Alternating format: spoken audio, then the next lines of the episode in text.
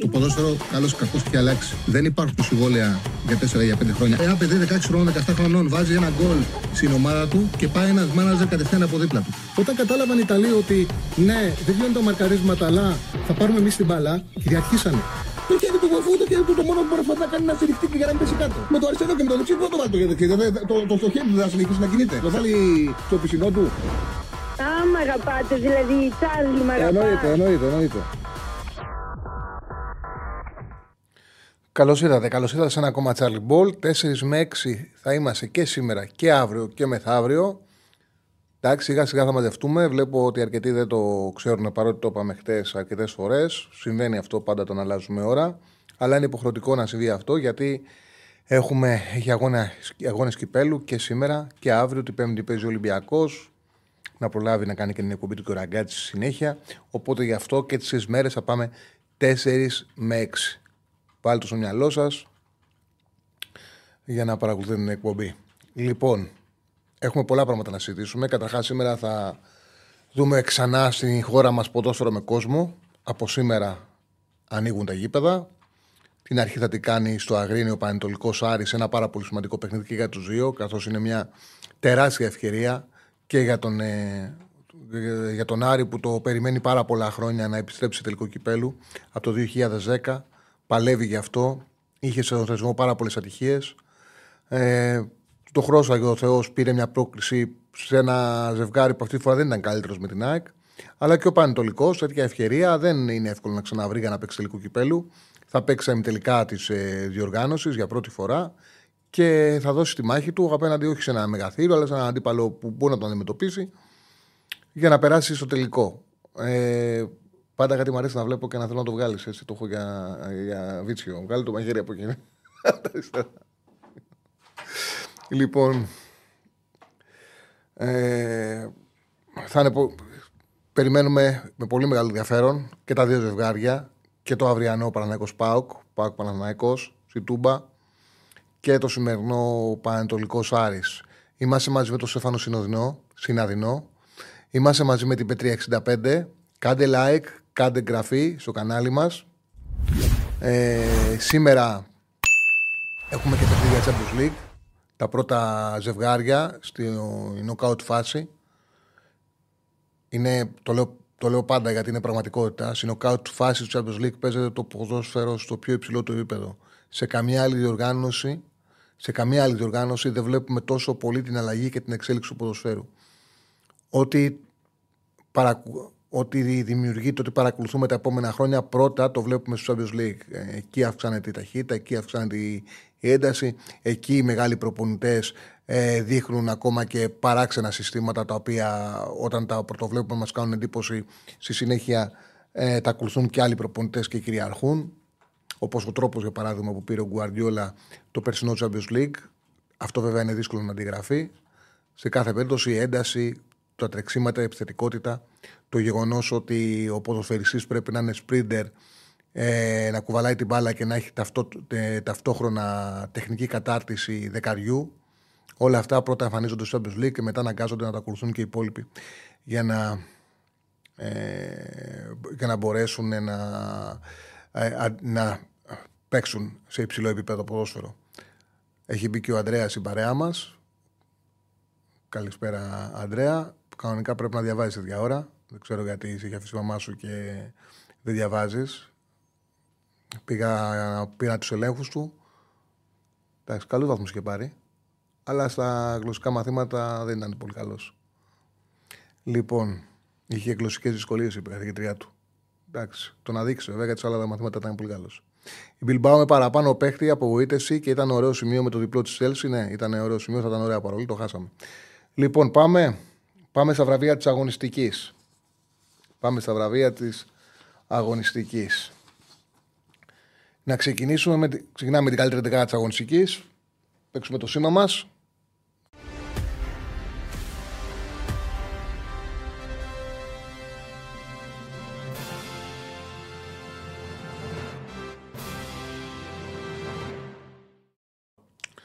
Λοιπόν, πάμε να δείξουμε τους υποψήφιους ματοφυλάκες.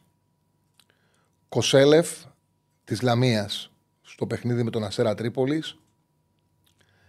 έκανε εκπληκτική εμφάνιση, έπιασε πέναλτι, έβγαλε το διπλό στο Καλτσά. Νομίζω ότι είναι από τους κορυφαίους τοντοφυλακές της φετινού πρωταθλήματος, σταθερός, πάρα πολλές φορές στους υποψήφιους. Ο Σεριάκης του Πανετολικού, ο Καπίνο είναι θεσμένη το τελευταίο καιρό. Νομίζω ότι είναι αποστολή και σήμερα. Του πήρε τη θέση ο Σεριάκης, έπαιξε πάρα πολύ καλά, κράτησε το 0, είχε επεμβάσεις, έκανε και μια λάθος έξοδο στο τέλος, αλλά γενικά είχε επεμβάσεις. Βοήθησε ο Πανετολικό να πάρει μια πάρα πολύ μεγάλη νίκη με τον Ατρόμητο στο 1-0. Και ο Κόβατς είχε πολύ δύσκολη διπλή επέμβαση. Με την Κυφσιά έπαιξε με παίκτη λιγότερο, όπως και ο Πανετολικός, ο Βόλος. Αμήνθηκε χαμηλά στο δεύτερο ημίχρονο. Κατάφερε και κράτησε το 0. Αυτοί οι τρεις, Κοσέλεφ, Σεριάκης, Κόβατς. Ο Κόβατς πήγε μεταγραφή ο Ούγκρος τον Ιανουάριο στο Βόλο για να το βοηθήσει και δείχνει καλά στοιχεία στις πρώτες του συμμετοχές. Νομίζω όμως ότι ο Κοσέλεφ είναι με διαφορά ο καλύτερος φυλάκας της αγωνιστικής, ήταν εκπληκτικός, έπιασε και πέναλτι στο 1-1. Βοήθησε την Λαμία να κρατήσει το 1-1 και από εκεί πέρα να πάρει το μάτς με τον Καρλίτος. Πάμε στα δεξιά. Σίμον της Λαμίας. Ακόμα ένα καλό παιχνίδι από το Σίμον. Εντάξει, τώρα δεν βάζω ότι έδωσε την ασίς από τον γκολ, γιατί δεν ήταν ασίς. Έδωσε μια πάσα και ο Καρλίτος το βάλε του μάνα στο γάμα. Αλλά γενικά έκανε ένα καλό παιχνίδι. Κάνει πολύ καλή χρονιά. Ο Σέι Τούτου ήρθε τον Ιανουάριο δανεικός για να βοηθήσει τον Πας από την Μπόχουμ και έγραψε σπουδαία νούμερα. Ήταν πάρα πολύ καλός στο 0-0 με τον Άρη. Έγραψε πάρα πολύ καλά νούμερα. Έδειξε ότι πραγματικά, μπορεί να βοηθήσει τον Πας αυτήν την προσπάθεια που κάνει για την παραμονή του στην κατηγορία. Δεν είναι εύκολο, αλλά ο συγκεκριμένος έπαιξε πάρα πολύ καλά σε μια πλευρά που είναι δυνατή του Άρη. Είχε 12 στις 19 πάσες, 58 επαφές με την μπάλα, 2 στις 3 τρίπλες, 4 στα 5 επιτυχημένα τάκλιν, 3 κοψίματα σε χαμηλά μέτρα, τα 2 ήταν με το κεφάλι, 12 αμυντικές ενέργειες, 5 ανακτήσεις κατοχής και είχε 8 στις 12 μονομαχίες. Έκανε ένα πάρα πολύ καλό παιχνίδι, κυριάρχησε συγκεκριμένη πλευρά. Και ο Βαγανίδης του Παναθηναϊκού που ήταν καλός, είχε επιθετικότητα, είχε ανεβάσματα, ήταν καλός στο παιχνίδι. Νομίζω ξεκάθαρα ο Σέι Τούτου ήταν ο καλύτερος δεξής μπακ της αγωνιστικής. Αυτός θα είναι στη βασική μας εντεκάδα. Λοιπόν, πάμε στα αριστερά, αριστερό μπακ. Πάμε να δείξουμε τους υποψήφιους. Λοιπόν, Πήλιος της ΑΕΚ στάθηκε, μπήκε ο νεαρός, τον έβαλε για πρώτη φορά σε μεγάλο παιχνίδι ο Αλμέιδα και δεν είχε πρόβλημα από την πλευρά, καθόλου αμυντικό, και έκανε και 2 ανεβάσματα. Νομίζω ότι έδειξε ο Πήλιος ότι δεν χρειάζεται όταν υπάρχει πρόβλημα στα αριστερά να αλλάζει πλευρά ένα δεξί μπακ από τους 2 που έχει και να πηγαίνει χωρίς αριστερό μπακ. Του έδειξε ότι μπορεί να σταθεί με αξιοπρέπεια. Ήταν το πρώτο δυνατό τεστ, έχει παίξει εύκολα παιχνίδια και νομίζω τα πήγε μια χαρά. Ο Ορτέγκα του Ολυμπιακού, σε ακόμα ένα παιχνίδι έτσι, με αντίπαλο χαμηλού επίπεδου, όπως ήταν ο Όφι το Σάββατο, όπου ο Ολυμπιακός μπορούσε να κερδίσει με μεγάλη διαφορά, να βάλει 4 γκολ, να επιτεθεί, να μην έχει πρόβλημα από το δεξί του εξτρέμ. Ο Ορτέγκα κυριάρχησε.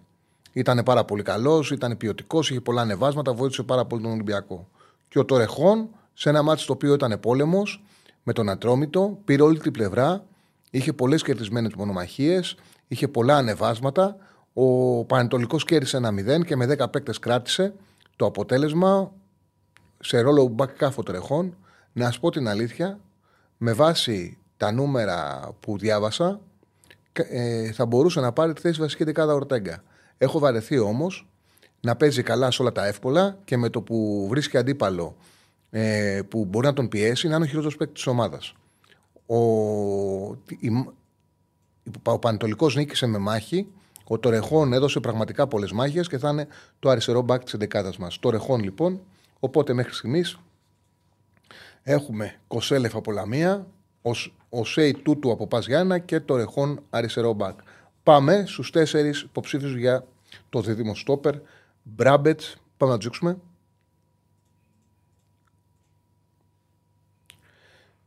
Μπράμπετς του Άρη, Κάλεν της ΣΑΕΚ και Τζιόρα του ΠΑΟΚ και Καλογερόπουλος του Βόλου. Ο Μπράμπετς στο 0-0 με τον ΠΑΣ είχε πολύ γεμάτο παιχνίδι αμυντικά. Τα νούμερά του είναι πάρα πολύ πλούσια. Ο Κάλεν, τα είπαμε και χτες, τα νούμερά του βοήθησε πάρα πολύ στο να κρατήσει το 0-0 η ΑΕΚ. Μπορεί να χρειάστηκε να κάνει 4 φάουλ, αλλά είχε και την οξυδέρκεια. Όποτε έβλεπε ότι τον πέρναγαν οι αντιπαλοί του, βοηθήθηκε που δεν πήγε και κατά νωρίς, να κρατήσει τον αντίπαλό του και να πάει και να κάνει φάουλ. Ο Κάλενς είχε γεμάτα νούμερα, 35-49 μεταβιβάσεις, 5-11 μακρινές, από αυτές ήταν μακρινές, είχε 2-2 επιτυχημένα τάκλιν, είχε 13 απομακρύνσεις, 23 συνολικά αμυντικές ενέργειες. Οι 13 είναι κοψίματα σε χαμηλά μέτρα. Είναι τα κοψίματα που κάνει μέσα στην περιοχή ο αμυντικός. Είχε 13, τα 6 ήταν με το κεφάλι, έδωσε 10 μονομαχίες, κέρδισε 6. Στον αέρα είχε 4-5 κερδισμένες μονομαχίες, 2-6 είχε στο έδαφος και στις 4 που έχασε έκανε φάουλ. Τσάρλα, θα δω αγρίνιο τον Άρη, θα το δω το μάτς. Ξεκινάμε 4 για να κάνει και εγώ μετά ο Ραγκάτσης. Ακριβώς 6 να κάνει 6 με 8 ο Ραγκάτσης, οπότε να έχει δίκιο ο Ραγκάτσης το παιχνίδι. Γι' αυτό και τις 3 μέρες θα ξεκινήσουμε στις 4 η ώρα, γιατί έχει παιχνίδι μετά, για να κάνει και ο Ραγκάτσης μετά την εκπομπή του. Δεν είναι μόνο δικιά μου, είναι και του Ραγκάτση. Λοιπόν, ο Κετζιόρα του ΠΑΟΚ, που εκτός από τον γκολ που πέτυχε, ξαναλέω τα νούμερά του για ποιον δεν είδε χθεσινή εκπομπή, είχε 17-27 πάσες. Εντάξει, αυτό δεν είναι καλό νούμερο, αλλά ήταν πάρα πολύ καλός στα αμυντικά του καθήκοντα. 2-2 κερδισμένα τάκλιν, είχε 10 κερδισμένες μονομαχίες και 12 χαμένες. Δηλαδή κέρδισε 10-12 μονομαχίες και 2 ώρα που βάλε και τον γκολ, και είχε ένα πάρα πολύ γεμάτο παιχνίδι ο Βόλος, ο Καλεγερόπουλος του Βόλου, σε ένα μάτς που έπαιξε με παίκτη λιγότερο ο Βόλος και έπρεπε να κρατήσει το 0-0. Ο Καλεγερόπουλος ήταν πραγματικά πολύ σημαντικός στο να καταφέρει ο Βόλος να κρατήσει τη λευκή ισοπαλία. Στο δεύτερο ημίχρονο, ειδικά που δέχτηκε πολύ μεγάλη πίεση, να σας πω και τα νούμερα του Καλογερόπουλου, γιατί εντάξει, δεν είναι σωστό να λέμε μόνο για τις μεγάλες ομάδες. Ήταν με την μπάλα σαν να πάνε, 4 στα 14 πάσεις είχε, αλλά αμυντικά είχε 9 διοξήματα σε χαμηλά μέτρα, 3 επιτυχημένα τάκλιν, 12 κερδισμένες μονομαχίες σε 14 που έδωσε. Είναι πολύ μεγάλο νούμερο. 9 στις 11 στο έδαφος, 3 στις 3 στον αέρα. Βοήθησε πολύ στο να κρατήσει το 0-0. Αν είχε καλά νούμερα και με την μπάλα ο Καλογερόπουλος θα έμπαινε στο δίδυμο, δεν είχε όμως. Κάλενς και Τζιόρα είναι το αμυντικό δίδυμο της αγωνιστικής. Και πάμε στη θέση 6. Θα δείξουμε τους υποψήφιους.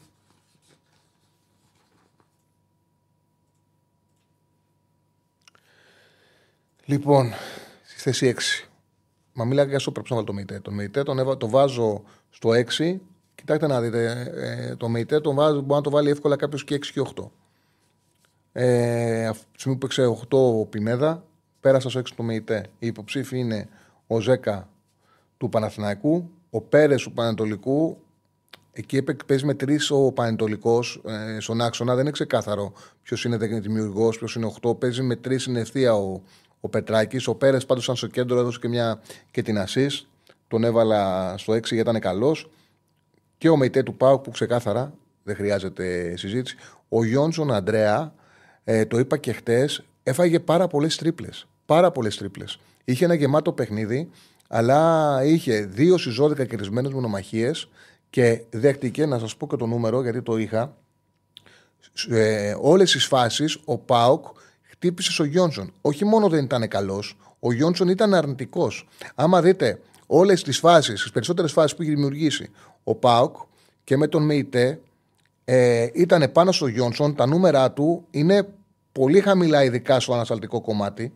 Απλά είχε γεμάτο παιχνίδι. Ήταν μέσα στο μάτς, είχε γεμάτη παρουσία, όμως ήταν αρνητικός, δεν ήταν καλός. Δηλαδή, να δείτε, είχε γεμάτη παρουσία και αυτό φαίνεται από τις 48 μεταβιβάσεις που έδωσε, 37 επιτυχημένες. Είχε 62 επαφές με την μπάλα, 3-7 μεγάλες πάσες, αλλά είχε 2 στις 12 κερδισμένες μονομαχίες. Έφαγε 4 τρίπλες, δηλαδή, και έχασε όλες τις μονομαχίες στον αέρα 0 στις 4. ήταν στον χώρο του Γιόνσον χτύψε η ΑΕΚ. Δεν ήταν για να τον βάλουμε σαν τα καλύτερα εξάρτητα. Ο Μεϊτέ με διαφορά ήταν το καλύτερο εξάρτητη της αγωνιστικής. Πάμε για τη θέση 8, όπου υποψήφι είναι ο Τσικίνιο του Ολυμπιακού, που έκανε σε ένα ελαφρύ παιχνίδι, εύκολο μάτς με έναν αντίπαλο που άφηνε χώρο, χρόνο, είχε μέτρα ψηλά, ήταν εύκολο να πασάρεις, έκανε ένα πάρα πολύ καλό παιχνίδι. Ο Τζανδάρης της Λαμίας που κάνει μια πολύ καλή χρονιά και ο Πινέδα της ΑΕΚ, ο οποίος ήταν σπουδαίος. Ήταν σπουδαίος ο Πινέδα της ΑΕΚ, είπαμε και χθες τα νούμερά του.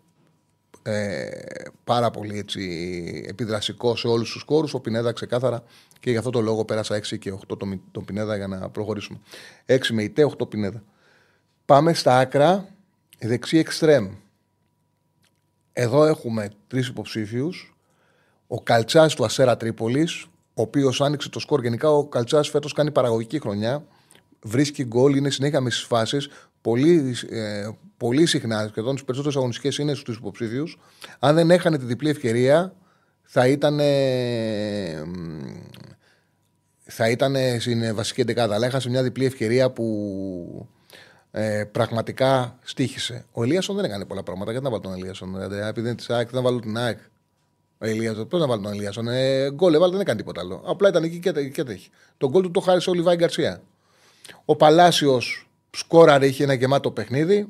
Νομίζω όμως ότι σε ένα μάτσο που προσφερότανε, ήταν πολύ εύκολο, είχε πολλούς χώρους. Άρα νομίζω ότι ο Μασούρας γενικά ήταν πολύ κινητικός, είναι σταθερά καλός. Θεωρώ ότι το καλύτερο δεξί εξτρέμ ήταν ο Μασούρας. Το ξαναλέω, σε ένα βατό παιχνίδι βέβαια, που πήγε εύκολα. Δεν έγιναν ιδιαίτερα πράγματα από τους δεξιούς εξτρέμ της αγωνιστικής. Νομίζω πιο μέσα ήταν ο Μασούρας. Στοίχησε πάρα πολύ διπλή ευκαιρία του Καλτσά. Αν την έβαζε, ήταν μεγάλη και δεν θα είχαν ο Ασέρας. Το γεγονός ότι την έχασε έκανε ζημιά στην ομάδα του και γι' αυτό το λόγο, ενώ ίσως να έχει και το πιο γεμάτο παιχνίδι, δεν θα είναι ο δεξής εξτρέμ της συνεντεκάδα, θα βάλει το Μασούρα. Πάμε στα αριστερά. Δεν είδα πολλά πράγματα από τους αριστερούς εξτρέμ. Έκανε εκπληκτικό ημίχρονο Ποντένσε, αλλά ήταν ένα ημίχρονο μετά τον έκαναν αλλαγή. Ντεσπότοφ. Έπαιξε 20 λεπτά. Πώς θα βάλει τον Ντεσπότοφ. 20 λεπτά έπαιξε. Και δεν έπαιξε και αριστερό εξτρέμ. Ο Τάισον του ΠΑΟΚ έδωσε την ασίστ. Ήταν από όλους μπροστά. Ήταν ο καλύτερος, αλλά δεν έκανε και τη διαφορά που συνηθίζει. Και ήταν καλός ο Σέρχιο Ντίας, ο οποίος έδωσε την ασίστ στο Καρέλι. Είχε ένα πάρα πολύ γεμάτο παιχνίδι. Πάρα πολύ γεμάτο παιχνίδι από νούμερα. Απλά ο Παναιτωλικός είναι αριστερό εξτρέμ. Ο Παναιτωλικός παίζει 3-5-2 και πάει στο επιθετικό δίδυμο. Δεν είναι δηλαδή, δεν έπαιξε αριστερό εξτρέμ, αλλά έπρεπε κάπως να τον εχωρέσω, γιατί πραγματικά ήταν πολύ καλός ο Ντίας ο συγκεκριμένο παιχνίδι. Αν θέλετε να σας βρω και τα νούμερά του για να ξέρετε γιατί μιλάμε. Για ποιον δεν έχει εικόνα από το παιχνίδι με τον Ατρόμητο. Λοιπόν. Ελά, διάβασε. Ελά, ξεκόλλησε. Λοιπόν, ο Δίας είχε σε 69 λεπτά 86% επιτυχημένες πάσες, 18-21. Είχε 2 στις 3 επιτυχημένες τρίπλες, 2 στις 3 μεγάλες μεταβάσεις, 2 στα 2 κερδισμένα τάκλιν. Το λέω συνέχεια ότι ο Παναιτωλικός έπαιξε αρκετά χαμηλά μετά για να κρατήσει το 1-0, ήταν πολύ σπουδαίο. 5 επιτυχημένες αμυντικές ενέργειες, 4 κερδισμένες μονομαχίες, 4 καμένες, είχε 2 επιτυχημένες τρίπλες, είχε ένα γεμάτο παιχνίδι και ο Δίας είχε ένα γεμάτο παιχνίδι. Και επειδή δεν είδαμε και πολλά πράγματα από τους εξτρέμ, να βάλω το Ποντένσε, ο οποίος έπαιξε 45 λεπτά, που ήταν καλός και πολλές φάσεις, αλλά έπαιξε 45 λεπτά. Να βάλω τον Τάισον, που ναι, μεν ήταν δραστήριος, καλύτερος από όλους τους επιθετικογενείς παίκτες που ξεκίνησαν του ΠΑΟΚ, αλλά μακριά από το καλό του εαυτό. Να βάλω τον Βέρμπιτς, που βάλε ένα γκολ με το κεφάλι, αλλά μετά δεν ήταν καλός. Βάζω τον Σέρχιο Ντίας. Και πάμε στην κορφή της επίθεσης. Πάμε στο δεκάρι. Πάμε στη θέση 10. Οι τρεις υποψήφοι είναι ο Φορτούνης του Ολυμπιακού, που σε εύκολο παιχνίδι έκανε αυτά που κάνει συνήθως. Ο Μπερνάρ ήταν σπουδαίος του Παναθηναϊκού. Πολύ καλό μάτσο τον Μπερνάρ, πολύ γεμάτο παιχνίδι. Έδωσε 2 assist, είχε εκεί πάσες, είναι σε καλό φεγγάρι ο Βραζιλιάνος. Ο Μούρκ ήταν ο χειρότερος παίκτης του ντέρμπι. Και ο Νούνιες της Λαμίας, που είναι αυτός που στήριξε τον Καρλίτος περισσότερο από όλους, του πέρασε πάσες, το κάνει. Είναι καλό στήριγμα για τον Καρλίτος από πίσω του Νούνιες. Νομίζω ότι ο Μπερνάρ είναι το καλύτερο δεκάρι της αγωνιστικής. Και πάμε στην κορφή της επίθεσης, όπου έχουμε τους εξής υποψήφιους. Ο Καρλίτος της Λαμίας, που πήρε το παιχνίδι μόνος του. Έβαλε 2 γκολ. Το ένα ήταν μαγικό. Με αυτό το γκολ το οποίο πέτυχε ουσιαστικά με την ανατροπή που έκανε, πάτησε γερά η Λαμία για την εξάδα. Ο Καρέλης του Πανατολικού, που άνοιξε το σκορ και βοήθησε πάρα πολύ να κάνει μια σπουδαία νίκη ο Πανατολικός. Και ο Λιβάη της ΑΕΚ, γενικά για το παιχνίδι. Ξεκάθαρο ο Καρλίτος είναι ο καλύτερος φόρ της αγωνιστικής. Πάμε νομίζω σε αυτά που έχουν μεγαλύτερο ενδιαφέρον. Πλέον να δείξουμε την 11 καταρχάς. Να δείξουμε την 11 μας. Για να τη δω κι εγώ. Αν δεν έχει φτιάξει. Εντάξει, δεν προλάβαινα να φτιάξουμε όλα γιατί. Λοιπόν, τη λέω την 11. Κοσέλευ κατά τα δοκάρια. Ο Σέι Τούτου δεξιά. Ο Τορεχών αριστερά. Ο Κάλενς με το Κετζιόρα το αμυντικό δίδυμο. Στη θέση 6 ο Μεϊτέ. Στη θέση 8 ο Πινέδα. Δεκάριο Μπερνάρ. Δεξί εξτρέμο Μασούρας. Αριστερός ο Σέρχιο Ντίας. Σέντερφορ ο Καρλίτος. Πολύ λίγο στον ντέρμπι, αφού δεν ήταν καλό. Δεν είχε νικητή τον ντέρμπι και δεν είχε πολλούς πρωταγωνιστές στον ντέρμπι. Δεν είναι ένα ντέρμπι που κέρδισε κάποιος. Πώς το λένε, ένα πέναλτι έβαλε στο πρώτο γκολ που έβαλε ο Καρλίτος από τη πλάκα. Γκολάρα. Λοιπόν, πάμε στον MVP της αγωνιστικής. Τρεις υποψήφοι.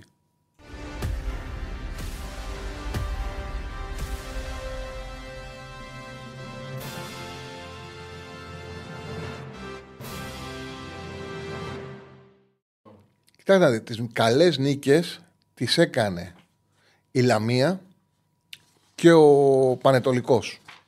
Από τη Λαμία έχουμε τον Κοσέλεφ στην 11, έχουμε τον Καρλίτος, έχουμε 2 παίκτες στην 11. Από τον Πανετολικό έχουμε τον Τορεχόν και τον Δίας, έχουμε και από εκεί 2 παίκτες στην 11 και από τον Πανετολικό. Και μετά από εκεί και πέρα έχουμε από την ΑΕΚ τον Κάλενς, ο οποίος ήταν καλός, και τον Πινέδα, 2 παίκτες από την ΑΕΚ, πήγαμε στους 6. Έχουμε τον Τούτο τον Παζιάννα που ήταν πραγματικά πολύ καλός, πήγαμε στους 7. Από τον ΠΑΟΚ τον Κετζιόρα και τον Μεϊτέ πήγαμε στους 9. Ο Μπερνάρ από τον Παναθηναϊκό και πήγαμε στους 10. Και ο Ολυμπιακό Μασούρα και πήγαμε στους 11. Νομίζω ότι ήταν καλή 11. Και πάμε τώρα στον MVP. Οι 3 υποψήφοι είναι οι εξής. Ο Καρλίτος της Λαμίας, για ό,τι έκανε. Ο Πινέδα της ΑΕΚ και ο Μεϊτέ του ΠΑΟΚ. Ξέρω ότι άμα βάλω Πολ θα βγει, θα βγει ο Πινέδα λογικά και θα είναι δεύτερος ο Μεϊτέ και τρίτος ο Καρλίτος. Όμως η αλήθεια είναι ότι τη μεγάλη νίκη της αγωνιστικής την έκανε η Λαμία και την πήρε μόνος του ο Καρλίτος. Μόνος του. Άσε τον Πινέδα μακράν. Το πήρε μόνος του ο Καρλίτος. Έβαλε αυτή την κολάρα στο γάμα έξω την περιοχή, κέρδισε το πέναλτι, έβαλε το πέναλτι και αυτή η νίκη το πιο πιθανό είναι να φέρει η ομάδα στην εξάδα. Ο Πινέδα και ο Μεϊτέ ήταν εκπληκτικοί. Εκπληκτικοί και οι 2. Τρομερό παιχνίδι. Αλλά φέραν ένα ισόπαλο αποτέλεσμα, δεν κατάφεραν να το κρίνουν. Ο Καρλίτος είναι ο MVP της αγωνιστικής. Και η Ακαδημία πρέπει, αυτή είναι και που, την στελεχώνω μόνος μου, πρέπει να βγάζει και υποψήφιους που δεν θα τους ψηφίζει ο κόσμος, έτσι. Γι' αυτό το λόγο ποτέ δεν πρέπει να έχει 100% το κοινό. Και ποτέ δεν πρέπει όταν τα κόμματα κάνουν εσωκομματικές εκλογές να ανοίγουν στον κόσμο και να ψηφίζει κόσμος ο οποίος δεν γνωρίζει από ιδεολογία, δεν γνωρίζει τη βάση του κόμματος και να τα κάνει σαλάτα. Θα πρέπει να υπάρχει, ναι, να είναι ανοιχτό, αλλά να είναι μέσα σε ένα πλαίσιο το οποίο γνωρίζουν τις αρχές. Κάτι τα λέω, ρε Σεβανά. Εγώ συμφωνώ. Είδαμε και εμείς. Λοιπόν, πάμε τώρα. Βγάλαμε MVP, καλύτερος οπονητής. Πάμε να δούμε τους υποψήφιους. Τους τρεις υποψήφιους.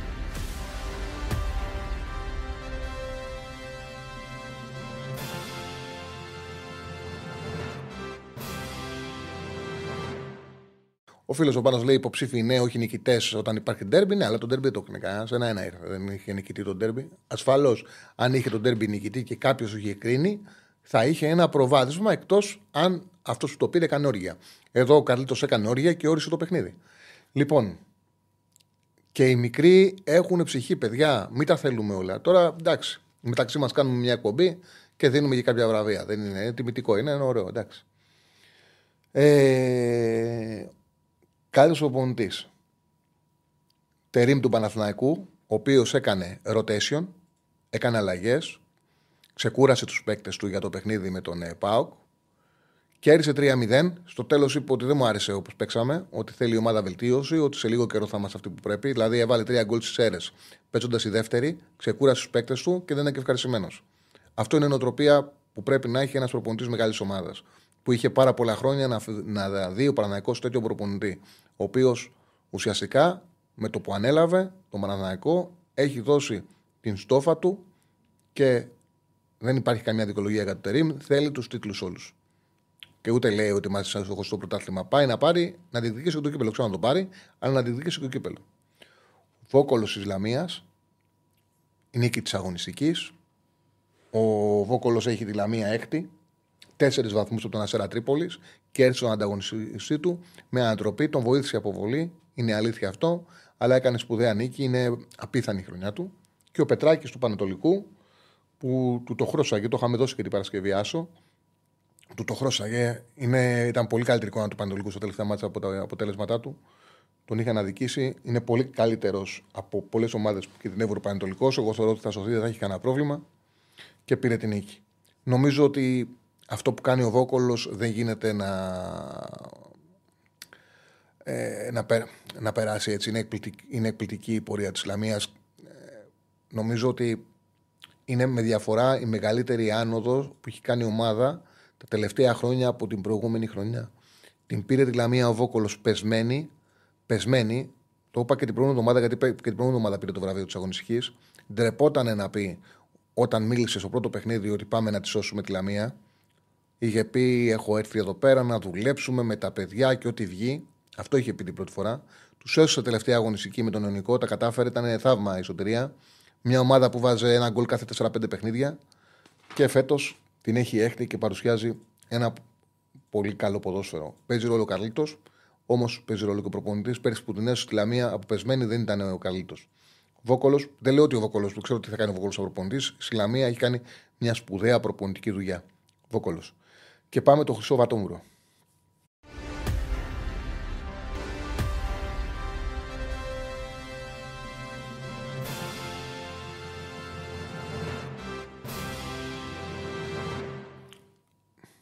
Λοιπόν, είναι ο Παπεμέλ για όλη την πορεία του Όφη, για αυτό που παρουσίασε, για την κομική εικόνα της άμυνας σε όλα τα παιχνίδια. Στον Όφη δεν βάζει γκολ ο αντίπαλος. Τα χαρίζει η άμυνά του. Έχουν την μπάλα, πέφτουν κάτω και δίνουν στον αντίπαλο και ο αντίπαλος βάζει γκολ. Αυτό γίνεται συνέχεια επί Πεπεμέλ. Αυτή η αστεία προσπάθεια να μάθει παίκτες που δεν είναι εκπαιδευμένοι, δεν έχουν την ποιότητα να χτίζουν παιχνίδια από χαμηλά απέναντι σε πολύ ανώτερους. Από την πρώτη στιγμή, επειδή το γνώριζα, είπα ότι είναι μια επιλογή που ειδικά για να έρθεις στη μέση τη σεζόν είναι αυτοκτονική. Δεν ήξερα τι θα γίνει. Τι θα γινόταν αν έπαιρνε ομάδα από το ξεκίνημα το καλοκαίρι, την δούλευε, την έκτιζε και έπαιρνε και κάποιους παίκτες που θα μπορούσαν να πάνε σε αυτό το ποδόσφαιρο. Η ομάδα που βρήκε ήταν τελείως διαφορετική. Αυτό που εφάρμοζε και ήταν καταστροφικό. Είναι ο Σαμάτα του ΠΑΟΚ, ο οποίος σε ακόμα ένα ντέρμπι τον έβαλε ο Λουτσέσκου στην βασική δεκάδα και δεν πρόσφερε το παραμικρό. Δεν πήρε τελική. Πήρε μια τελική ο ΠΑΟΚ από τη μικρή περιοχή που την έσυλε out και βάλε κελά στο σώμα του. Και ένα πάτημα με την μπάλα, αυτό ήταν μέσα στην περιοχή. Δεν πήρε το παραμικρό. Σας ομολογώ, θα ήθελα πάρα πολύ να δώσω το βραβείο στο Πεπεμέλ. Θα ήθελα πάρα πολύ να δώσω το βραβείο στον Πεπεμέλ. Θα ήθελα πάρα πολύ να μην χρειάζεται να μπλέκουμε με τύπους σαν τον Μπέο, ο οποίος πήγε στη Κηφισιά, Στην αρχή έκανε το show του να μετρήσει πώς είναι οι οπαδοί στο γήπεδο. Λες και θα ήταν το αμερό, αν ήταν 30-31. Μετά είπε ότι θα του κλάσουν τα τέτοια, γιατί είναι πολύ μάγκας. Και η μαγιά του είχε φτάσει σε ένα σημείο να πει έναν ποδοσφαιριστή μαϊμού. Δεν έχουν καταλάβει, πραγματικά δεν είναι μόνο μπέος. Είναι πολλοί μπέοι του ποδοσφαίρου που δεν έχουν καταλάβει ότι οι εποχές έχουν αλλάξει. Ότι αυτό το οποίο κάνουν δεν αρέσει σε κανέναν. Δεν αρέσει σε κανέναν. Είναι ντροπή και επειδή αυτό που έκανε ήταν μεγάλο ατόπιμα, εύχομαι να το πληρώσει. Δεν έχει πληρώσει πάρα πολλά που έχει κάνει. Έχει κάνει αρκετά ακραία, αλλά αυτό επειδή είναι πολύ μεγάλο αποτόπιμα και επειδή θεωρεί ότι μπορεί να μπλέει τα πάντα, χωρίς να φλιρτάρει, να κάνει το μάγκα. Ξέρετε, είναι... Θα το πω, εγώ έχω κιλά. Οι άνθρωποι που έχουν κιλά χωρίζονται σε δύο κατηγορίες. Η μεγάλη πλειοψηφία είναι άνθρωποι οι οποίοι έχουν μια ευαισθησία. Και η αδυναμία τους δημιουργεί και μια συστολή, ευγένεια. Μια ευγένεια, είναι καλοί άνθρωποι οι περισσότεροι. Υπάρχει ένα πολύ μικρό ποσοστό, το οποίο επειδή είναι μέσω κόμπλεξ, προσπαθούν μια αδυναμία και μην το παρεξηγήσετε, επειδή πλέον είμαστε σε όλα, θέλουμε να κάνουμε political correct, αλλά υπάρχουν και άνθρωποι που έχουν κιλά λόγω υγείας. Αλλά οι περισσότεροι, όταν έχεις κιλά επειδή δεν μπορείς να αντισταθμίσεις το γεγονός ότι σου αρέσει το φαγητό, το ότι σου αρέσει το ποτό, δεν γυμνάζεσαι σωστά όπως θα έπρεπε, είναι μια αδυναμία. Αυτή την αδυναμία τους από κόμπλεξ θέλουν να την περάσουν και ότι είναι μάγκες. Δηλαδή να κάνουν το γεγονός ότι είναι χοντροί, να δείξουν ότι είναι μάγκες. Να κάνουν τους κουραδόμαγκες. Λοιπόν, αυτό το πράγμα είναι ντεμοντέ, ανήκει σε μια παλιά εποχή και πραγματικά πρέπει να το καταλάβουν ότι ντρεπόμαστε που τους βλέπουμε. Επειδή αυτό το ατόπιμα που έκανε είναι πολύ μεγάλο, δεν πρέπει να περάσει έτσι. Το 2024 να υπάρχουν άνθρωποι οι οποίοι έχουν θεσμικό ρόλο να κάθονται πίσω από τις γραμμές και να φωνάζουν επαγγελματίες ποδοσφαιριστές μαϊμούδες. Με οποιοδήποτε τρόπο να προσβάλλουν. Λοιπόν, δεν ήθελα να είμαστε υποχρεωμένοι να ασχοληθούμε με τον κύριο Μπέο. Δεν το κάνω ποτέ, δεν ασχολούμαι με αυτούς εγώ. Δεν θέλω, δεν έχω καμία διάθεση, αλλά κάπου εντάξει, κάπου αηδία. Κάπου είναι και αηδία. Λοιπόν, αυτά για το συγκεκριμένο.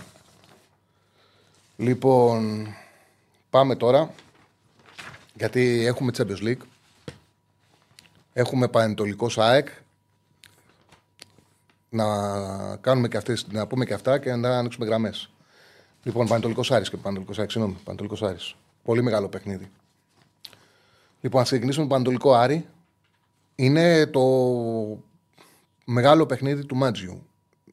Το είχα λέγα και χτες, αν θυμάμαι καλά, στο ξεκίνημα, ότι είναι το πρώτο παιχνίδι, το μόνο παιχνίδι πλέον, τα μόνα παιχνίδια που ο Μάτζιος δεν έχει δυνατότητα να τα χάσει, δεν έχει δικαίωμα να τα χάσει. Αν πάρει αυτή την πρόκριση, έχει εξασφαλίσει ό,τι και να συμβεί στη συνέχεια, ότι θα έχει μια απόλυτη πετυχημένη χρονιά. Δηλαδή, μάζεψε τον Άρη, τον έκανε ομάδα, έχει πάρει σημαντικά αποτελέσματα, θα πάρει κι άλλα σημαντικά αποτελέσματα. Αυτό είναι δεδομένο. Έφτιαξε νοοτροπία, έχει αποδείξει ότι είναι ο προπονητής, ο άνθρωπος που πρέπει να έχει ο Άρης. Όπως στον ΠΑΟΚ ξέρουν ότι ο άνθρωπος είναι ο Λουτσέσκου, έτσι και στον Άρη ο άνθρωπος είναι ο Μάτζιος. Έχουν δοκιμάσει και πριν και μετά πολλούς. Πλέον ξέρουν ότι τους στόχους, τους δυνατούς στόχους που έχει η ομάδα, μπορούν να τους πετύχουν με το Μάτζιο. Και επειδή έφυγε και είδαν τι έγινε στη συνέχεια, δεν υπάρχουν πλέον και ανόητες σκέψεις. Αυτό που λέγανε στην πρώτη θητεία του Μάτζιου, να έρθει ένας προπονητής να παίξει με πιο επιθετικό ποδόσφαιρο. Δεν υπάρχουν αυτά. Αυτές τις αχλαμάρες που οδήγησαν τον Άρη, εκεί τον οδήγησαν όταν έφυγε ο Μάτζιος. Όταν έχεις έναν προπονητή που σε πάει και σε κάνει να είσαι στο ταβάνι σου και να παίζεις στο ταβάνι σου, δεν τον πειράζεις. Λοιπόν, ο Παναιτωλικός απ' την άλλη είναι επικίνδυνος γιατί παίζει ένα σκληρό 3-5-2. Είναι επικίνδυνος γιατί είναι πολύ καλύτερος από την τεχνική βαθμολογία του στο πρωτάθλημα. επειδή σκοράρει, επειδή ταυτόχρονα μπορεί και να μείνεται και να επιτίθεται με πολλούς παίκτες, δεν είναι εύκολος. Δεν είναι δηλαδή ότι θα περάσει αέρας ο Παναιτωλικός και το άγχος όχι ο Άρης. Γιατί ο Άρης δεν έχει περιθώρια αποτυχίας. Είναι ωραίο ζευγάρι, το περιμένω μεγάλο ενδιαφέρον. Να πω ότι για τον Παναιτωλικό είναι τιμωρημένος, πήρε κόκκινο ο Οικονόμου, τους άφησε με 10 παίκτες, μια έτσι, πόλη ανέργεια. Επιστρέφει ο Σεγγέλια, ο εξτρέμ, σημαντικός εξτρέμ. Είναι εκτός ο Μπακάκης, τραυματίας ο Μπαλτασάρα και δεν υπολογίζω το Καπίνο. Στο τελευταία παιχνίδια. Ο Σεριάκης έχει πάρει θέση. Λογικά όταν θα έχουμε δεκάδα, αν έχουμε δεκάδα την ώρα της εκπομπής, θα την πούμε. Λοιπόν, έμεινε και εκτός αποστολής ο Diaz, που κάνει καλό παιχνίδι προχτές. 3-5-2 για τον Πετράκη, Σεριάκης κατά τα δοκάρια. Λογικά αυτή θα είναι η δεκάδα. Τρεις συνάμυνα θα είναι ο Μάλης, ο Ντουάρτε και ο Μλάντεν. Στις πλευρές δεξιά ο Λιάβας, αριστερά ο Τερεχών. Πολύ ωραίο δίδυμο, Ρίμπα Καφ και οι δύο. Ντουάρτε, Πέρες, Χατζηθεοδωρίδης, η τριάδα στο κέντρο. Σε μια ευθεία παίζουν οι τρεις στο κέντρο. Καρέλης, είτε Χουάμπι είτε ο Πέδρο στο επιθετικό δίδυμο. Δεν με αποκλείεται. Δηλαδή οι τρεις διεκδικούν τις δύο θέσεις. Πάμε στον Άρη. Επιστρέφει ο Βαμπιάνο, ο Ζούλς. Εξέτησε ο Μοντόγια. Χτύπησε ο Τζούρασεκ. 4-2-3-1. Το σύστημα του Μάτζιου, τα ξέρουμε πλέον αυτά, γνωρίζουμε ακριβώς τη λογική του. Κουέσε κατά δοκάρια. Ο Ντουμπάτζο Μοντόγια προσέχει πίσω από τη σέντερα, μην τον περάσει κάποιος ανάποδο πόδι, σφιχτά να κρατάμε τριάδα πίσω. Πιο επιθετικός ο Ντουμπάτζο. Ο Βεστράτε ή Ζούλς ή Ντουκουρέ. Μπροστά ο Νταρίντα και ποιότητα και δημιουργία, αλλά και τρεις στάνταρ στο κέντρο. Σουλεϊμάνοφ στα δεξιά, Σαβέιρο αριστερά. Και Μωρόν δεν αποκλείεται να δούμε και Φέτφα. Αυτή θα είναι η εντεκάδα. Αν νομίζω υπάρχει μια αλλαγή θα παίξει ο Φετβατζίδης. Λοιπόν, και πάμε Champions League. Τι το βλέπω αυτό το παιχνίδι. Συνήθως στοίχημα βγάζουμε στο τέλος, αλλά μια και κάνουμε την ανάλυση τώρα. Θεωρώ ότι γενικά τα πρώτα παιχνίδια για το κύπελο, το είδαμε και στο προηγούμενο γύρο, είναι σφιχτά, είναι δεμένα. Είναι και οι δύο που φοβούνται μην το χάσουν, οπότε δεν παίρνουν ρίσκο. Το αφήνουν το μάτσο 0-0. Ο Άρης ξέρουμε το Μάτζιο, ξέρουμε πόσο σημαντικό είναι το παιχνίδι. Το 0-0 είναι μέσα. Νομίζω ότι δύσκολα θα φύγει από τον 3,5. Δύσκολα θα φύγει από τον 3,5. Είναι στο 1,66 με 3,65 το 3,5. Εμένα η επιλογή μου είναι 3,5 στο Άρης Παναιτωλικός. Και πάμε Champions League. Κοπενχάγη City. Λοιπόν, ξεκινάμε με το Κοπενχάγη City και μετά είναι και τώρα Λειψία και ολοκληρώνουμε και ανοίγουμε και τις γραμμές. Η Κοπενχάγη αντιμετωπίζει το πρόβλημα που αντιμετωπίζουν οι σκανδιναβικές ομάδες στα νοκάουτ. Δηλαδή ότι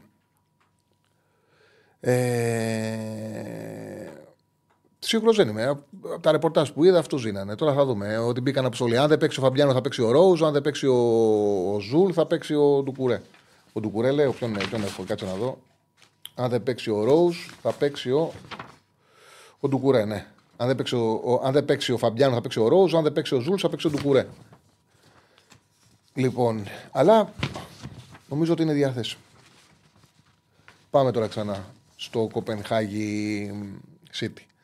Λοιπόν, είναι χωρίς επίσημο παιχνίδι η Κοπενχάγη από τις 12 Δεκεμβρίου. Δηλαδή, τελευταίο παιχνίδι που έδωσε ήταν αυτό με τη City.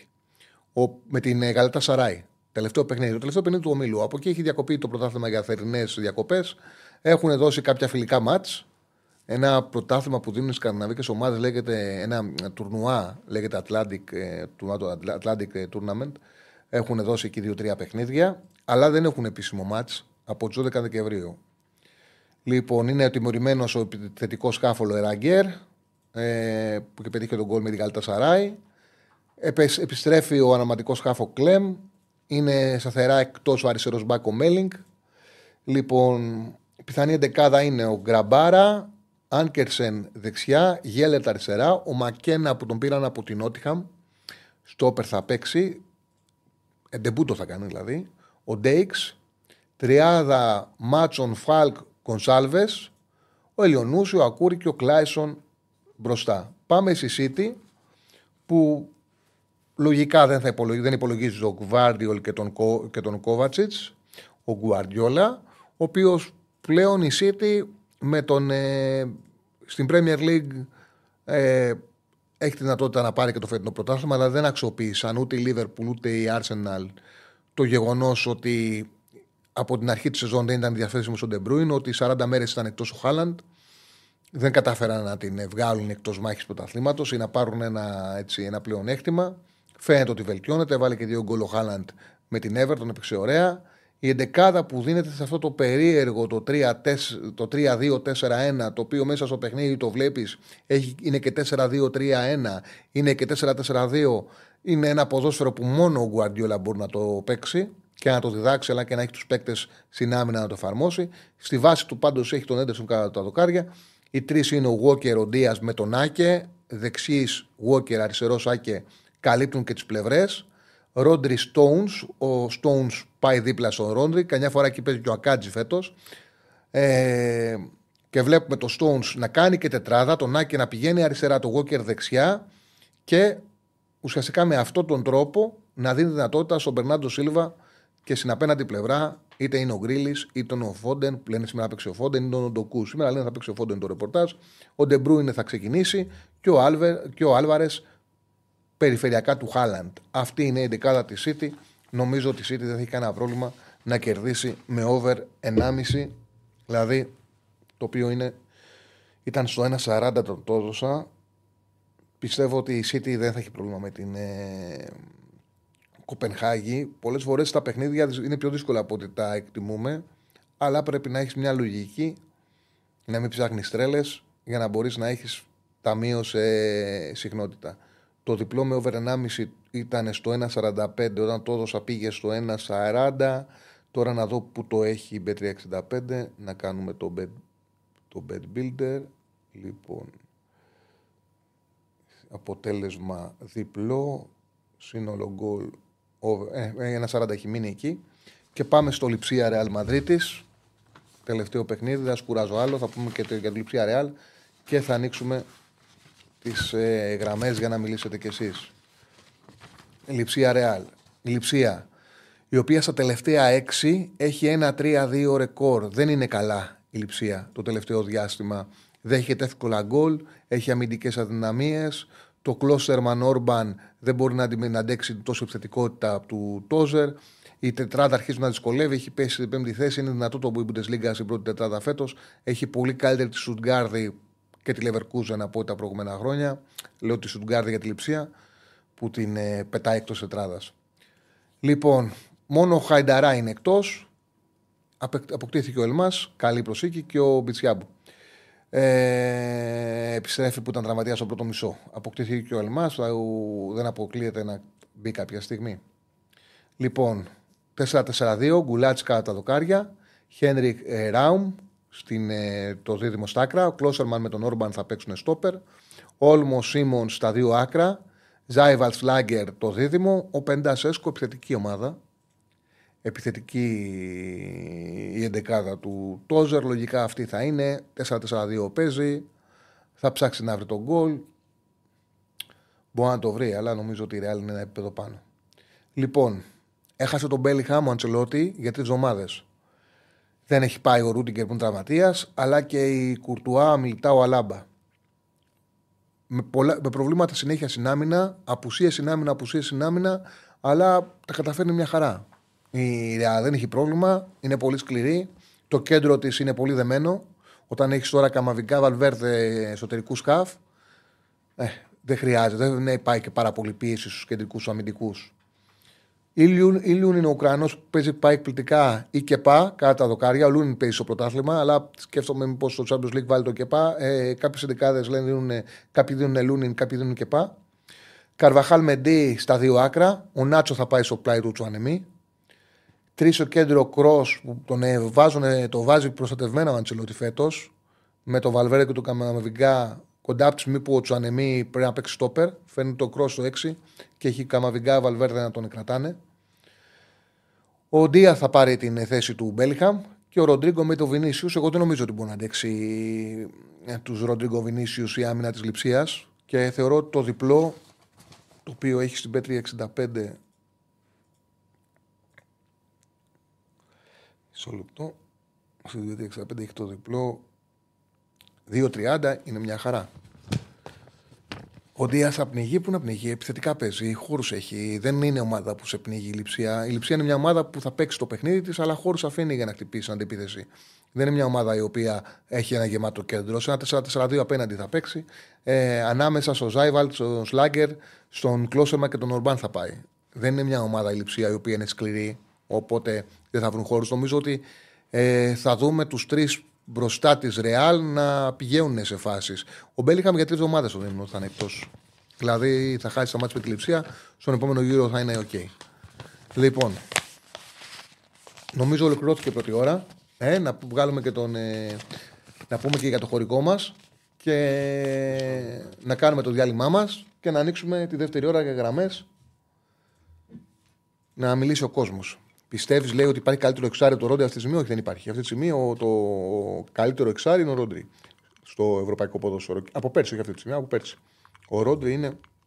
Υπάρχουν καλά εξάρια, αλλά ο Ρόντρι είναι σε εκπληκτική κατάσταση. Κάνει. Έχει έναν χρόνο εντυπωσιακό. Λοιπόν, ανοίγουμε γραμμές 2-10-22-05-444 το τηλεφωνικό μας κέντρο. Καλείτε και βγαίνετε στον αέρα. Πάμε στο πρώτο φίλο που τηλεφώνησε. Χαίρετε.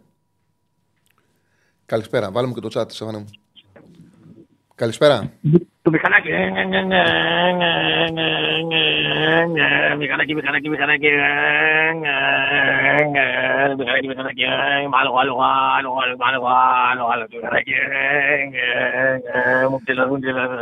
Σε ευχαριστώ, μηχανάκι, κι άλλο. Τα έκανε και τα δύο σήμερα. Πάμε στον επόμενο. Καλησπέρα. Καλησπέρα, Τσαρλί. Καλησπέρα. Αντώνη Σάκ, τι γίνεται? Καλά, φίλε μου. Καλά είσαι? Μια χαρά. Πριν ξεκινήσουμε για τα καθαρά ποδοσφαιρικά, να πω ότι με αφορμή και το βατόμουρο που έδωσες, ότι νομίζω έχει κουράσει πλέον αυτό, και όσον αφορά το κομμάτι αυτό που είδαμε με αυτόν τον πρόεδρο και όσον αφορά με τους χούλιγκαν, νομίζω η μεγάλη πλειοψηφία του κόσμου τους έχει κουραστεί, έχει αηδιάσει από αυτούς και δεν θέλει να τους βλέπει ούτε να υπάρχουν στον χώρο του αθλητισμού γενικότερα. Έτσι. Μιλάμε για αυτό που συνέβη, ήταν και σε ένα παιδί το οποίο έχει γεννηθεί στην Ελλάδα, μιλάει ελληνικά, είναι καλός παίχτης. Δεν έχει σημασία. Το οποίο δεν έχει σημασία. Δεν έχει σημασία, απλά ήθελα να... ότι το κάνει ακόμα πιο τραγικό στο δικό μου μάτι. Εντάξει, αυτό δεν έχει σημασία όμως. Νομίζω έχει κουραστεί ο κόσμος και αργά ή γρήγορα θα τους αποβάλει, όπως πιστεύω και με τους χούλιγκα. Τώρα καθαρά στα ποδοσφαιρικά. Πριν τα νοκάου του Champions League θα δούμε ένα επίπεδο κάτω από αυτό το ποδόσφαιρο, Παναιτωλικό Άρη. Εντάξει, πλάκα κάνω. Νομίζω θα είναι ενδιαφέρον μας, γιατί και ο Παναιτωλικός πρώτη συμμετοχή του στα ημιτελικά νομίζω θα είναι ιστορικό γεγονός και από ό,τι μαθαίνω θα γεμίσει και το γήπεδο στο Αγρίνιο. Ναι, και θα δούμε και παιχνίδι με κόσμο μετά από καιρό. Είναι ημιτελικός, είναι ωραίο. Ήταν ωραίο είναι η γιορτή για την επαρχιακή πόλη εκεί πέρα. Τώρα για το Champions League, νομίζω όλοι οι ποδοσφαιρόφιλοι περιμένουν αυτή τη στιγμή, γιατί νομίζω είναι αυτό που είπες και εσύ, το κορυφαίο ποδόσφαιρο, το κορυφαίο επίπεδο ποδοσφαίρου που μπορεί να δει κάποιος. Περιμένουμε πώς και πώς να δούμε αυτά τα μάτς, και ειδικά από τη στιγμή που σήμερα τυχάν είναι και η Real και η City, θα τα απολαύσουμε σίγουρα. Και ένα έτσι μικρό σχόλιο, γιατί εντάξει δεν έχει κάποια ιδιαίτερη επικαιρότητα όσον αφορά και την ομάδα μου. Μπήκα και εγώ στη Bet να δω κάτι και θα θέλω να μου πεις και τη γνώμη σου. Έχει αυτό που βγάζει με τη σούπερ ενίσχυση, το over μισό shoot του Vinicius, από το 1.30 το πάει στο 2, και νομίζω αξίζει να... Τη στιγμή που παίζει, δεν παίζει και ο Bellingham, το 1.30 να στο κάνει 2 νομίζω είναι καλή. Ναι, δίνουν σούπερ ενίσχυση 2. Καλά που το παίζω, το είχα προσέξει και εγώ θα το πάω να το παίξω. Απλά έχει ένα περιορισμένο, δεν μπορείς να παίξεις. Ναι, μέχρι 20 ευρώ είναι νομίζω η υπερενίσχυση. Ειδικά με την αφορμή που δεν παίζει και ο Μπέλιγχαμ, θα πάρει περισσότερες προσπάθειες. Ναι, σίγουρα. Είναι over μισό, αλλά να πάει ένα στην Εσία, να κάνει ένα και να πάει ένα. Ακριβώς, ναι. Ναι. Έγινε, Τσάρλι, ευχαριστώ πολύ. Να είσαι καλά, να είσαι καλά. Πάμε στον επόμενο. Καλησπέρα. Καλησπέρα, φίλε. Γιάννης, από Γερμανία τηλεφωνώ. Mm-hmm. Έγραψα και στο τσάτ σχετικά με Φαμπιάνο και Ζουλ. Και ξανάγραψα το ότι... Και δεν μπορώ να καταλάβω. Διάβασα και στο πρωί στο Sport FM ότι έβαλε μέσα Φαμπιάνο και Ζουλ. Mm-hmm. Εδώ και μια εβδομάδα έχουν πει ότι δεν παίζει Φαμπιάνο και Ζουλ λόγω τραυματισμού. Και μάλιστα δεν ακολουθήσαν και την αποστολή στα Γιάννενα που έκανε προετοιμασία για τον αγώνα με τον Παναιτωλικό στα Γιάννενα. Και λέω, δηλαδή, καλύτερο ρεπορτάζ κάνω εγώ από την Ελλάδα. Κοίταξε να δεις. Δεν μπορώ να το καταλάβω. Περίμενε ένα λεπτό. Θα δούμε σε λίγο την 11η. Σου είπα ότι αν δεν παίξει ο Φαμπιάνο και ο Ζουλ, θα πάει στο Περορόους. Ναι, ξέρω τι θα πάει. Μα δεν προκύπτει. Δηλαδή, γράφουν ό,τι θέλουν. Αυτό με πειράζει. Ότι βάζουν το μέσα του Φαμπιάνο και Ζουλ, ενώ δεν υπάρχει περίπτωση να παίξουν αυτοί οι παίκτες. Okay, μακάρι να παίζει ο Φαμπιάνο, μακάρι να πει, γιατί είμαι και Άρης, μακάρι να παίζει ο Φαμπιάνο, αλλά δεν υπάρχει περίπτωση να παίξουν. Ούτε μία στο εκατομμύριο. Οκ, για να το λες, πιστεύω, δεν είναι. Και εγώ το ρεπορτάζ κοίταξα. Δεν νομίζω ότι. Δεν έκανα ρεπορτάζ για τον Παναιτωλικό Άρη από μόνος μου, δεν το κοίταξα. Το ρεπορτάζ κοίταξα και τους είχαν πιθανούς ότι θα παίξουν. Ναι, ότι κάπου το. Ναι, δεν είναι. Αλλά ξέρω, κάποια φορά. Αν με παίζει τώρα ΑΕΚ Ολυμπιακός, δεν θα κάναμε το λάθος. Όχι, μωρέ, κάνουμε λάθη. Ειδικά στις 11ες. Θα σου πω κάτι, ειδικά στις 11ες. Δεν μπορεί να ξέρεις απόλυτα. Δεν το λες αυτό. Και στον Παναθηναϊκό που κάνει rotation ο Λικότιν και Κυριακή, δώσαμε την Παρασκευή, όχι εγώ, δηλαδή και εγώ, αλλά οι ρεπόρτερ δίνανε την 11 που έπαιξε με τον Ολυμπιακό. Δεν τις βρίσκει κάποιος στις 11ες. Τώρα από εκεί πέρα υπάρχει. Μάλλον. Ναι, ρε παιδί μου, αλλά επειδή λένε. Που το ανακαλύψανε και το παρελθόν. Λένε ότι είναι διαθέσιμος. Okay, επειδή είναι σημαντικό το παιχνίδι, κάποιοι θεώρησαν ότι μπορεί να παίξει. Ναι. Θα δούμε, τι να σου πω τώρα. Δεν πήγε καθόλου εδώ και ούτε στην αποστολή στα Γιάννενα πήγε, που έκανε προετοιμασία στα Γιάννενα για τον αγώνα, δεν ξαναγυρίσει στη Θεσσαλονίκη. Δεν πήγαν μαζί αυτοί οι παίκτες.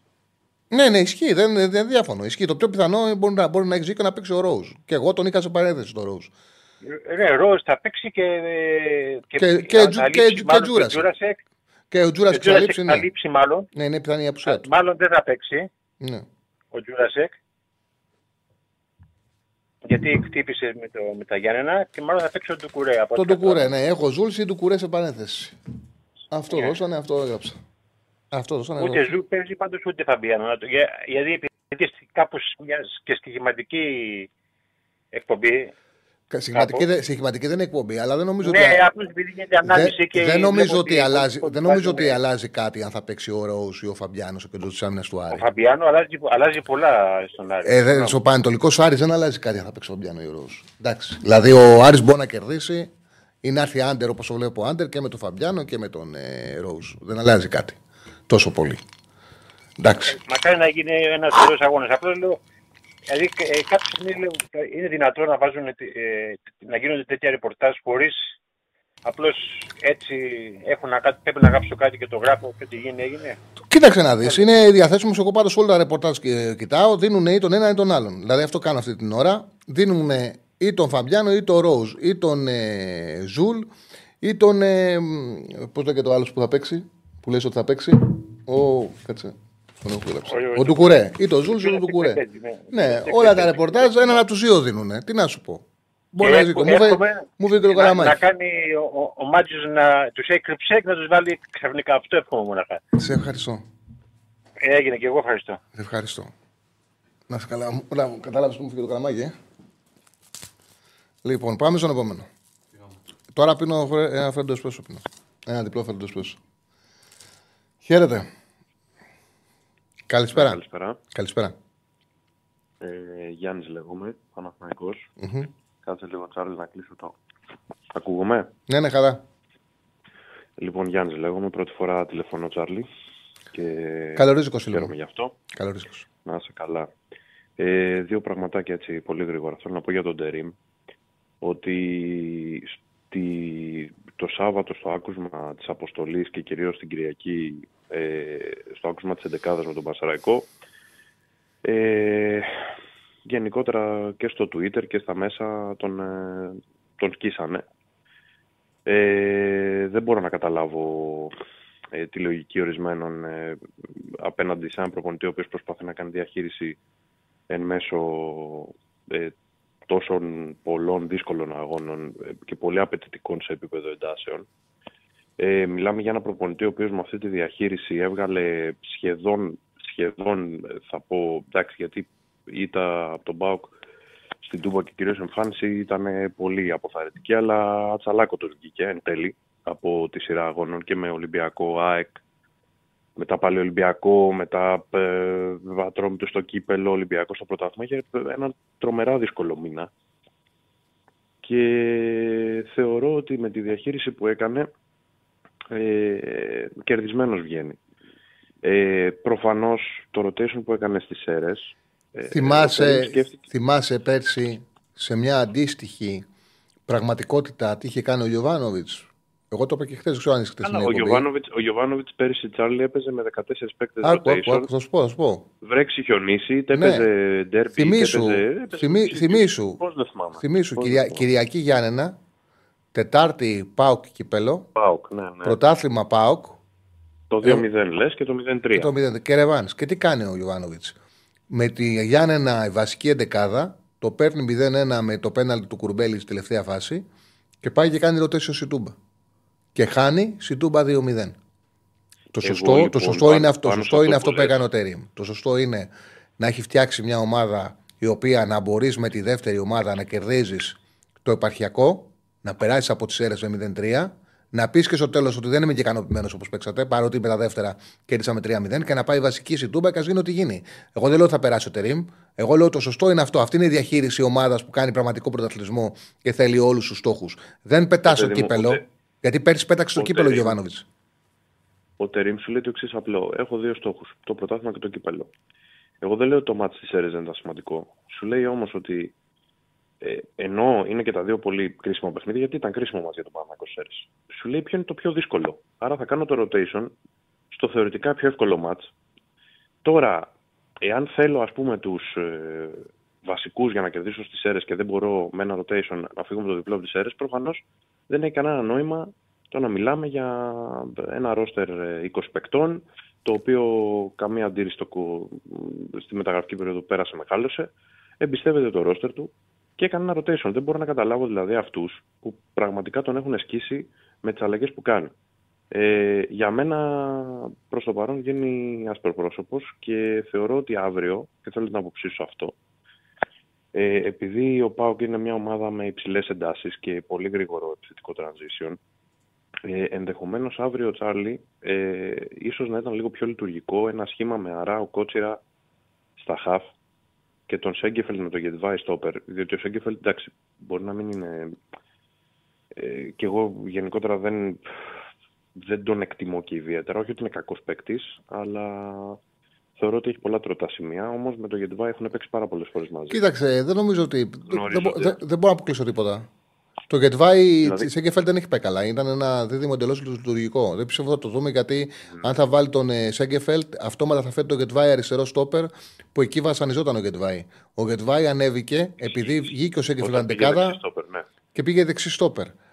Και δεν νομίζω ότι ο Τερίμ, εντάξει, τον έβαλε τώρα στην αποστολή. Άμα χρειαστεί κάποια στιγμή να παίξει με τρεις να τον περάσει μέσα. Γιατί ουσιαστικά ότι το στόπερ αυτό το ρόλο έχει. Αλλά δεν νομίζω να τον επιβραβεύσει.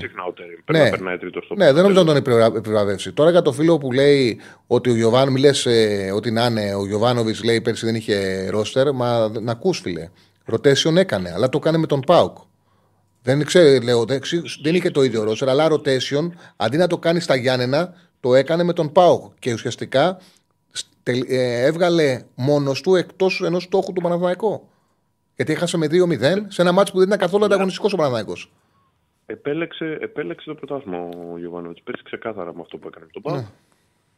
Και εν τέλει δεν το πήρε ούτε αυτό. Με πάση περιπτώσει, χάρηκα πολύ που με Τσάρλι. Σε ευχαριστώ πάρα πολύ και εγώ χάρηκα, φίλε μου. Εύχομαι να ξαναπάρεις. Να είσαι καλά. Να είσαι καλά. 3-0, όχι, ήρθε 2-0 στη Τούμπα. 0-3 ήταν στο μάτς του πρωταθλήματος, που παίξανε εξωκαπάκια, και στον επαναλυτικό είχε προηγηθεί με γκολ του Τσέριν και είχε σοφαρίσει ο ΠΑΟΚ και έληξε 1-1.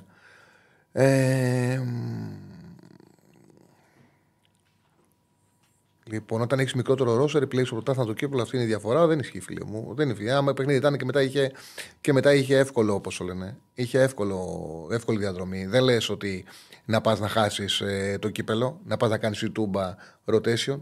Δεν ισχύει αυτό που λες. Και είχε πάρα πολύ χρόνο το πρωτάθλημα τότε. Ήταν νωρίς, ήταν πιο νωρίς από ό,τι είναι τώρα. Και υπήρχαν και τα playoff και ο Παναθηναϊκός είχε προβάδισμα. Απλά θέλω να σου πω ότι το rotation. Πώς λειτουργήσε ο ένας και πώς λειτουργήσε ο άλλος. Ποιο είναι το λάθος.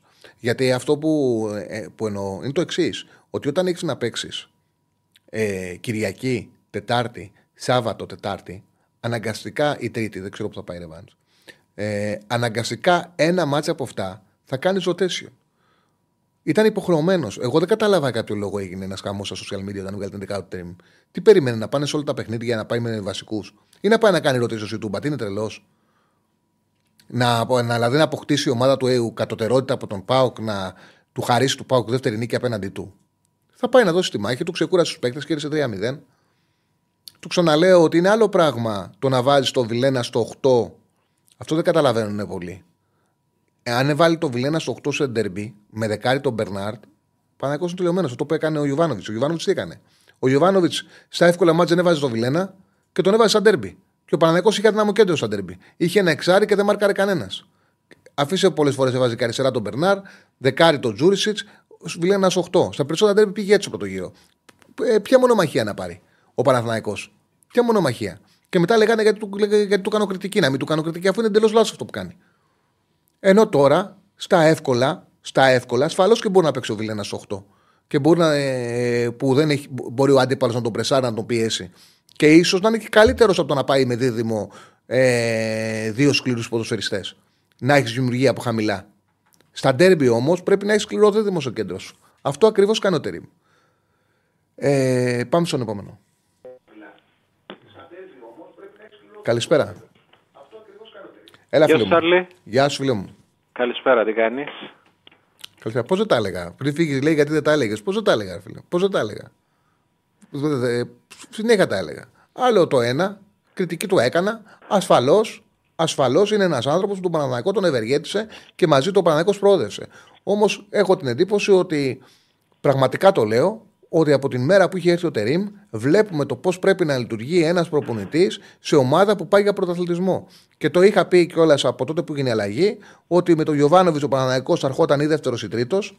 Δεν έδιναν πιθανότητες ούτε να έρθει πρώτος ούτε να έρθει τέταρτος. Με την αλλαγή προπονητή αυξήθηκαν οι πιθανότητες να βγει πρώτος και να βγει τέταρτος. Αυτό που βλέπω τώρα είναι ότι τέταρτος δεν πρόκειται να βγει ο Παναθηναϊκός με τον Τερίμ. Έχουν αυξηθεί αρκετά να βγει πρώτος. Δεν λέω ότι μπορεί να μην βγει πρώτος, αλλά αυξήθηκαν οι πιθανότητες. Αυτό που ήθελε η διοίκηση όταν πήρε το Τερίμ, αυτό έχει γίνει. Έλα, φίλε μου. Γεια σου, Ρετάλιο. Σπύρος είμαι, ΑΕΚτζής. Έχουμε να τα πούμε καιρό. Θέλω να ξεκινήσω με κάτι σοβαρό. Τσάρλι, στιλιστικό ατόπιμα εχθεσινής σου ζακέτα, φίλε. Δεν ήταν ωραία? Εμένα μου άρεσε. Φιλαράκι, τώρα σου λέω, δηλαδή σε γέρναγε. Δηλαδή μου έρχονταν να έρθω να σου πω τα κάλαντα να μου δώσει 5.000. Τέτοια. Όχι, ρε, είναι μόδα. Είναι μόδα. Είναι ωραία, ήταν ωραία ζακέτα. Είναι μόδα. Νομίζω σε γέρναγε πολύ. Τέλος πάντων. Ήσουν για fashion police. Λοιπόν, τα πες πολύ ωραία χθες για το derby.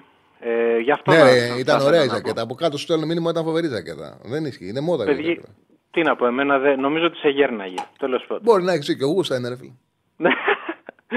Λοιπόν, έκανες πολύ ωραία ανάλυση χθες στο ντέρμπι. Λοιπόν, κάτσε, επειδή μου σκάνε άλλα στο μυαλό, θα αντιδεχόμουν τη ζακέτα ίσως με κανένα άλλο παντελόνι. Ήταν πολύ σκοτεινό σαν σύνολο, μπορεί. Σε αυτό συμφωνώ, Ωραία, ωραία. Πολλές φορές το ντύσιμο μου, επειδή μου αρέσουν τα σκούρα, είναι σκοτεινό. Σαν ντύσιμο, αλλά μου αρέσουν τα σκούρα γιατί εντάξει, ή σκούρα φοράω ή ανοιχτά. Δεν μπορώ να φορέσω χρώματα, μου ζαλίζουν. Δεν ξέρω, δεν μου αρέσουν. Πιστεύω ότι ο άντρας πρέπει να φοράει σκούρα ή ανοιχτά. Τώρα από πέρα. Δεν ήταν μια κακή ζακέτα, ήταν κλασική. Ήταν πολύ κλασική. Απλά το σύνολο νομίζω ότι ήταν λίγο μεγαλύτερο. Οκ. Τα βρήκαμε. Λοιπόν, δύο πραγματάκια έτσι για την ΑΕΚ και για τον ντέρμπι. Τα πες πολύ ωραία. Τα πες πολύ ωραία και για τον Γιόνσον. Σε κάποια φάση που λες ότι έχασε πολλές μονομαχίες, αλλά αυτό που έχω συνειδητοποιήσει εγώ ότι είναι το μεγάλο προσόν του Γιόνσον που προσφέρει γενικά στην ΑΕΚ, ότι δίνει μια ενέργεια στο κέντρο. Αυτό είναι που κάνει και κινείται στα 3/4 του γηπέδου, δηλαδή κινείται και με ορμή. Αυτό είναι πιστεύω ότι που προσφέρει. Ο Σιμάνσκι λείπει όμως από την ΑΕΚ. Ο Σιμάνσκι είναι πιο καλός στις μονομαχίες και νομίζω κάνει και την καλύτερη του χρονιά φέτος. Σε βαθμό που ξέρεις μου έχει εντυπωσιάσει και εμένα που αρχίζει και βγάζει και πάσες πολύ καλές ο Σιμάνσκι μέχρι να χτυπήσει το παιδί. Κρίμα. Έχει λείψει. Και νομίζω ότι χθες θα ήταν διαφορετικό παιχνίδι και με τον Σιμάνσκι αντί του Γιόνσον. Αλλά δεν νομίζω ότι ήταν κακός. Κακός δεν ήταν και ήταν μέσα στο μάτς. Απλά έχασε σημαντικές μονομαχίες ο Γιόνσον. Δηλαδή και ναι, το είδα στα νούμερά του και μετά που το ξαναείδα το παιχνίδι, το πρόσκουσα. Σε όλες τις φάσεις την ΑΕΚ την έχει τρυπήσει ο ΠΑΟΚ πάνω του. Ναι. Ναι, ισχύει αυτό, αλλά αυτό δεν ήταν κακός πραγματικά. Αυτό που έχω εντοπίσει εγώ, τώρα ειδικά με την έλευση του Λιούμπισιτς, εντάξει λίγο τον έχω παρακολουθήσει στον παίχτη, αλλά φαίνεται ότι είναι καλός και γενικά έχω ακούσει πολύ καλά λόγια. Νομίζω ότι επειδή ο Αραούχο δεν ξέρω και αν θα μείνει, αλλά φέτος π.χ. δεν έχει προλάβει να παίξει και να προσφέρει αυτά που προσφέρει στη θέση του δεύτερου επιθετικού, νομίζω ότι θα πρέπει να σκεφτεί τουλάχιστον σε κάποια μάτς ο Αλμέιδα το ενδεχόμενο να μην βάζει το Τζούμπερ, για παράδειγμα, στη θέση του δεύτερου επιθετικού, που νομίζω ότι δεν είναι τα προσόντα του Τζούμπερ για να υποστηρίξει αυτό το οποίο τον εβάζει να κάνει ο Αλμέιδα, και να σκεφτόταν ένα ενδεχόμενο π.χ. Σιμάνσκι, Πινέδα και Λιούμπισιτ στο κέντρο. Εμένα θα μου άρεσε πάρα πολύ. Και νομίζω ότι έρχεται αρκετά κοντά στο ρόλο του περσινού Αραούχο που δεν το έχεις φέτος. Δηλαδή, ρε παιδί μου, βλέπω φέτος στον Τζούμπερ ότι δεν μπορεί να το υποστήριξει, δεν μπορεί να σου πάρει κεφαλιές στο κέντρο, δεν μπορεί να έρθει πίσω εύκολα να πάρει την μπάλα. Ο Τζούμπερ θέλει γήπεδο, είναι ένας ορμητικός παίκτης, ένας παίκτης που θέλει να σουτάρει. Είναι επιθετική η άβρα του. Έτσι τον έχω δει εγώ. Δεν ξέρω πώς θα το βλέπεις εσύ μια τριάδα στο κέντρο Λιούμπισιτς, Πινέδα, Σιμάνσκι. Νομίζω ότι θα έδινε σκληράδα στην ΑΕΚ και πιστεύω ότι στα play-off είναι πολύ πιθανό να το δούμε με είτε το Λιούμπισιτς το Πινέδα μπροστά από τους δύο κεντρικούς χαφ. Από τη στιγμή που και ο Αραούχο δεν φαίνεται ότι μπορεί να παίξει διάρκεια, πιστεύω ότι θα δούμε μαζί τον Πινέδα με τον Λιούμπισιτς και για να το δούμε είναι πιο εύκολο να παίξει με έναν είτε τον Σιμάνσκι και τον Γιόνσον. Δηλαδή δεν νομίζω ότι είναι ένα σχήμα το οποίο θα είναι μόνο στις σκέψεις μας και στις συζητήσεις μας. Θα μπει κάποια στιγμή και στα πλάνα του Αλμέιδα. Γιατί είναι σπουδαία μεταγραφή ο Λιούμπισιτς. Ο Πινέδα δεν μπορεί να εξωστακιστεί να πάει στα άκρα και δεν νομίζω ότι ο Λιούμπισιτς Πινέδα είναι εντάξει για ντέρμπι. Οπότε θα φτιαχτεί μια τριάδα με Σιμάνσκι, Γιόνσον, Πινέδα, Λιούμπισιτς ή Σιμάνσκι, Γιόνσον, Λιούμπισιτς, Πινέδα, Λιούμπισιτς. Ναι, νομίζω τώρα ότι και πιστεύω ότι έρχεται αρκετά κοντά και στα... Μισό λεπτό δώσου μου μόνο να ευχαριστήσω το φίλο Κρίταν 1976 για τα 2 ευρώ donate που μας γράφει χωρίς ούγκο και καϊντίν, σιτούμπα, σενκ φορ αράο 6, τι είναι αυτό? Α, Σέγκεφελτ αράο, Σέγκεφελτ να παίξει στόπερ και αράο στο 6. Δεν νομίζω ότι θα παίξουν μαζί Αράου και Τβάη. Δεν ταιριάζουν, παιδιά. Δεν ταιριάζουν. Από αυτό απαλλάχτηκε ο Παναθηναϊκός να το δούμε τώρα. Νομίζω θα πάει η Γετβάη, Αράου και ο Σέγκεφελτ στον πάγκο, αν χρειαστεί τρίτο στόπερ. Συνέχισε, φίλε μου. Ναι, αυτό θέλω να πω. Ότι φέτος στερούμαστε αυτό που είχε δώσει πέρσι ο Αραούχο, αυτή την αυταπάρνηση, αυτές τις μάχες που έδινε κτλ. Και πιστεύω ότι το Λιούμπισιτς Πινέδα. Πιστεύω ότι θα τον εκάλυπτε. Θα τον εκάλυπτε, γιατί και δεν είναι ότι ο περσινός ο Αραούχο δεν είχε τεράστια συμβολή στο επιθετικό σου κομμάτι. Ήταν μια αλχημία τώρα που είχε βγει ο Αλμέιδα, αυτό που είχαμε παρακολουθήσει όλοι. Αλλά νομίζω ότι ο Τσούμπερ σαν να χάνει λίγο. Αλλά δεν έχει αυτή τη στιγμή άλλον δεύτερο επιθετικό που να έρθει κοντά σε αυτά που θέλει ο Αλμέιδα. Εγώ δεν νομίζω ότι μπορεί να παίξει μαζί π.χ. Γκαρσία και Πόντσε. Είναι λάθος. Αυτά ήθελα να πω έτσι σε γενικές γραμμές. Σε ευχαριστώ πάρα πολύ, φίλε μου. Χάρηκα που σ' άκουσα. Σε ευχαριστώ πάρα πολύ. Εγώ χάρηκα που σ' άκουσα. Λοιπόν, πάμε στον επόμενο, ναι. Καλησπέρα. Γεια σου, Τσάρλι. Καλησπέρα, φίλε. Καλησπέρα, Γιάννης Παλίνη, Ολυμπιακός. Καλά είμαστε. Καλά, Γιάννη, μια χαρά. Ωραία. Έχουμε τσουλού σήμερα, Ναι, έχουμε Champions League. Μετά από καιρό. Τι βλέπεις τώρα το κύπελο? Κοίταξε, νομίζω ότι και στα δύο μάτς τα πρώτα συνήθως είναι συντηρητικά. Δηλαδή, εμένα θα μου κάνει εντύπωση να τα, πάνε όπως η προηγούμενη φορά 0-0 στο Αγρίνιο, με δύο ισοπαλίες για παράδειγμα, και να κρυθούν στις ρεβάνς. Δεν θα μου κάνει εντύπωση. Γιατί και οι δύο δεν θέλουν να χάσουν στο πρώτο, δεν θέλουν να πάνε με μειονέκτημα. Οπότε τα βλέπω συντηρητικά τα παιχνίδια. Βλέπεις καμιά έκπληξη στον Άρη? Εγώ δύσκολο είναι. Δύσκολο δεν είναι. Μάχη θα γίνει. Νομίζω ότι το πρόβλημα που έχει ο Άρης είναι ότι αυτός έχει το άγχος. Δηλαδή, αν πάει μακριά η σειρά και δεν πάρει νίκη σήμερα, για παράδειγμα, και πάει μακριά, αυτός θα είναι πιεσμένος. Ο Παναιτωλικός θα είναι ήρεμος. Δεν θα του πει κάποιος σαν τίποτα να αποκλειστεί. Ενώ για τον Άρη, όλη η χρονιά εξαρτάται αυτό το παιχνίδι. Δεν θα, ό,τι και να συμβεί συνέχεια, αν πάρουν την πρόκληση, επιτυχημένη θα είναι. Θα πάνε για την απόλυτη υπέρβαση να μείνουν στην ιστορία με το κύπελο. Αυτό είναι δεδομένο. Αλλά κανένας δεν μπορεί να τους πει τίποτα. Με τη βελτίωση που έδειξε η ομάδα, η πέμπτη θέση του πρωτάθλημα ταβάνι είναι. Έκανε νίκες στο ντέρμπι, πήγε τελικό κυπέλου. Από το πουθενά, ο Μάτζιος ήρθε και τους έφτιαξε μια τη χρονιά. Και στον τελικό πιστεύω μπορεί να το πάρει. Δηλαδή, εντάξει, το Παναθηναϊκό το πάρει, να κερδίσει. Θα είναι outsider, αλλά θα δώσει τη μάχη του. Θα έχει πιθανότητες. Θα έχει πιθανότητες, ασφαλώς. Τώρα τον Ολυμπιακό λίγο, εσύ τώρα τα βλέπουμε με την αλλαγή προπονητή. Αν και θα κάτσει, θα παίξει με Φερεντσβάρος, νομίζω. Όχι. Ναι. Είναι το ΠΑΟΚ. Ούτε με τη Φερεντσβάρος δεν θα είναι. Θα είναι, γιατί να μην είναι. Κάπου διάβασα. Αυτός θα είναι. Θα έρθει Σάββατο. Όχι, νομίζω ότι αυτό θα είναι. Αμυντικός προπονητής γενικά, έτσι. Όχι, επιθετικός προπονητής. Ναι. Επιθετικός προπονητής είναι, πιέζει ψηλά. Ναι. Αυτά, το ποδόσφαιρό του είναι στο pressing ψηλά. Πρεσάρει ψηλά, πιέζει ψηλά. Το κάνει με ομάδες, το κάνει με την Ιμπάρτα, το κάνει με τον Ολυμπιακό. Ναι. Ότι θυμάμαι τη Σεβίλη πήγε πολύ σφιχτά με τη Σεβίλη. Στον Γιώργο που είδα τουλάχιστον λίγο. Ψιλοσυντηρητικά πήγαινε η Σεβίλη. Όχι, μια χαρά. Είναι επιθετικός προπονητής.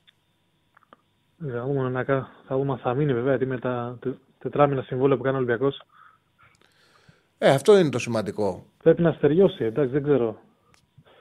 Καταργηθεί η λογική σε εμάς στο ποδόσφαιρο. Μην το ψάχνεις. Σε ευχαριστώ, φίλε μου. Κάτι άλλο? Για το Champions League, ναι, πες, μια πρόβλεψη σήμερα.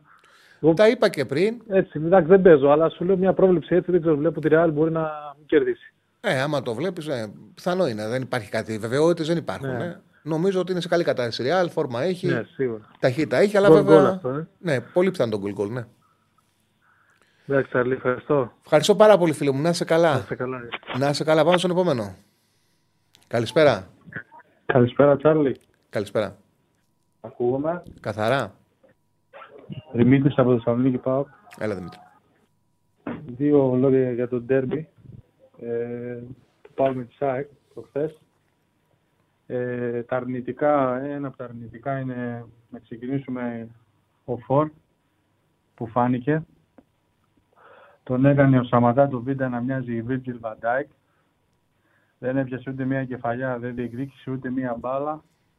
Τον ήρθε από καραμπόλα μπροστά στην ισχύα να βάλει γκολ και το έστειλε έξω από το γήπεδο. Μα δεν γύρισε καλά το σώμα, αυτό είναι τρομερό.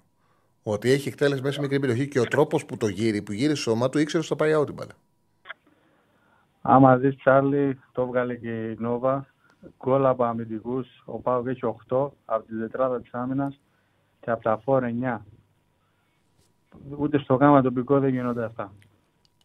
Όχι στην πρώτη ομάδα της Αλφα-Εθνικής στην Ελλάδα.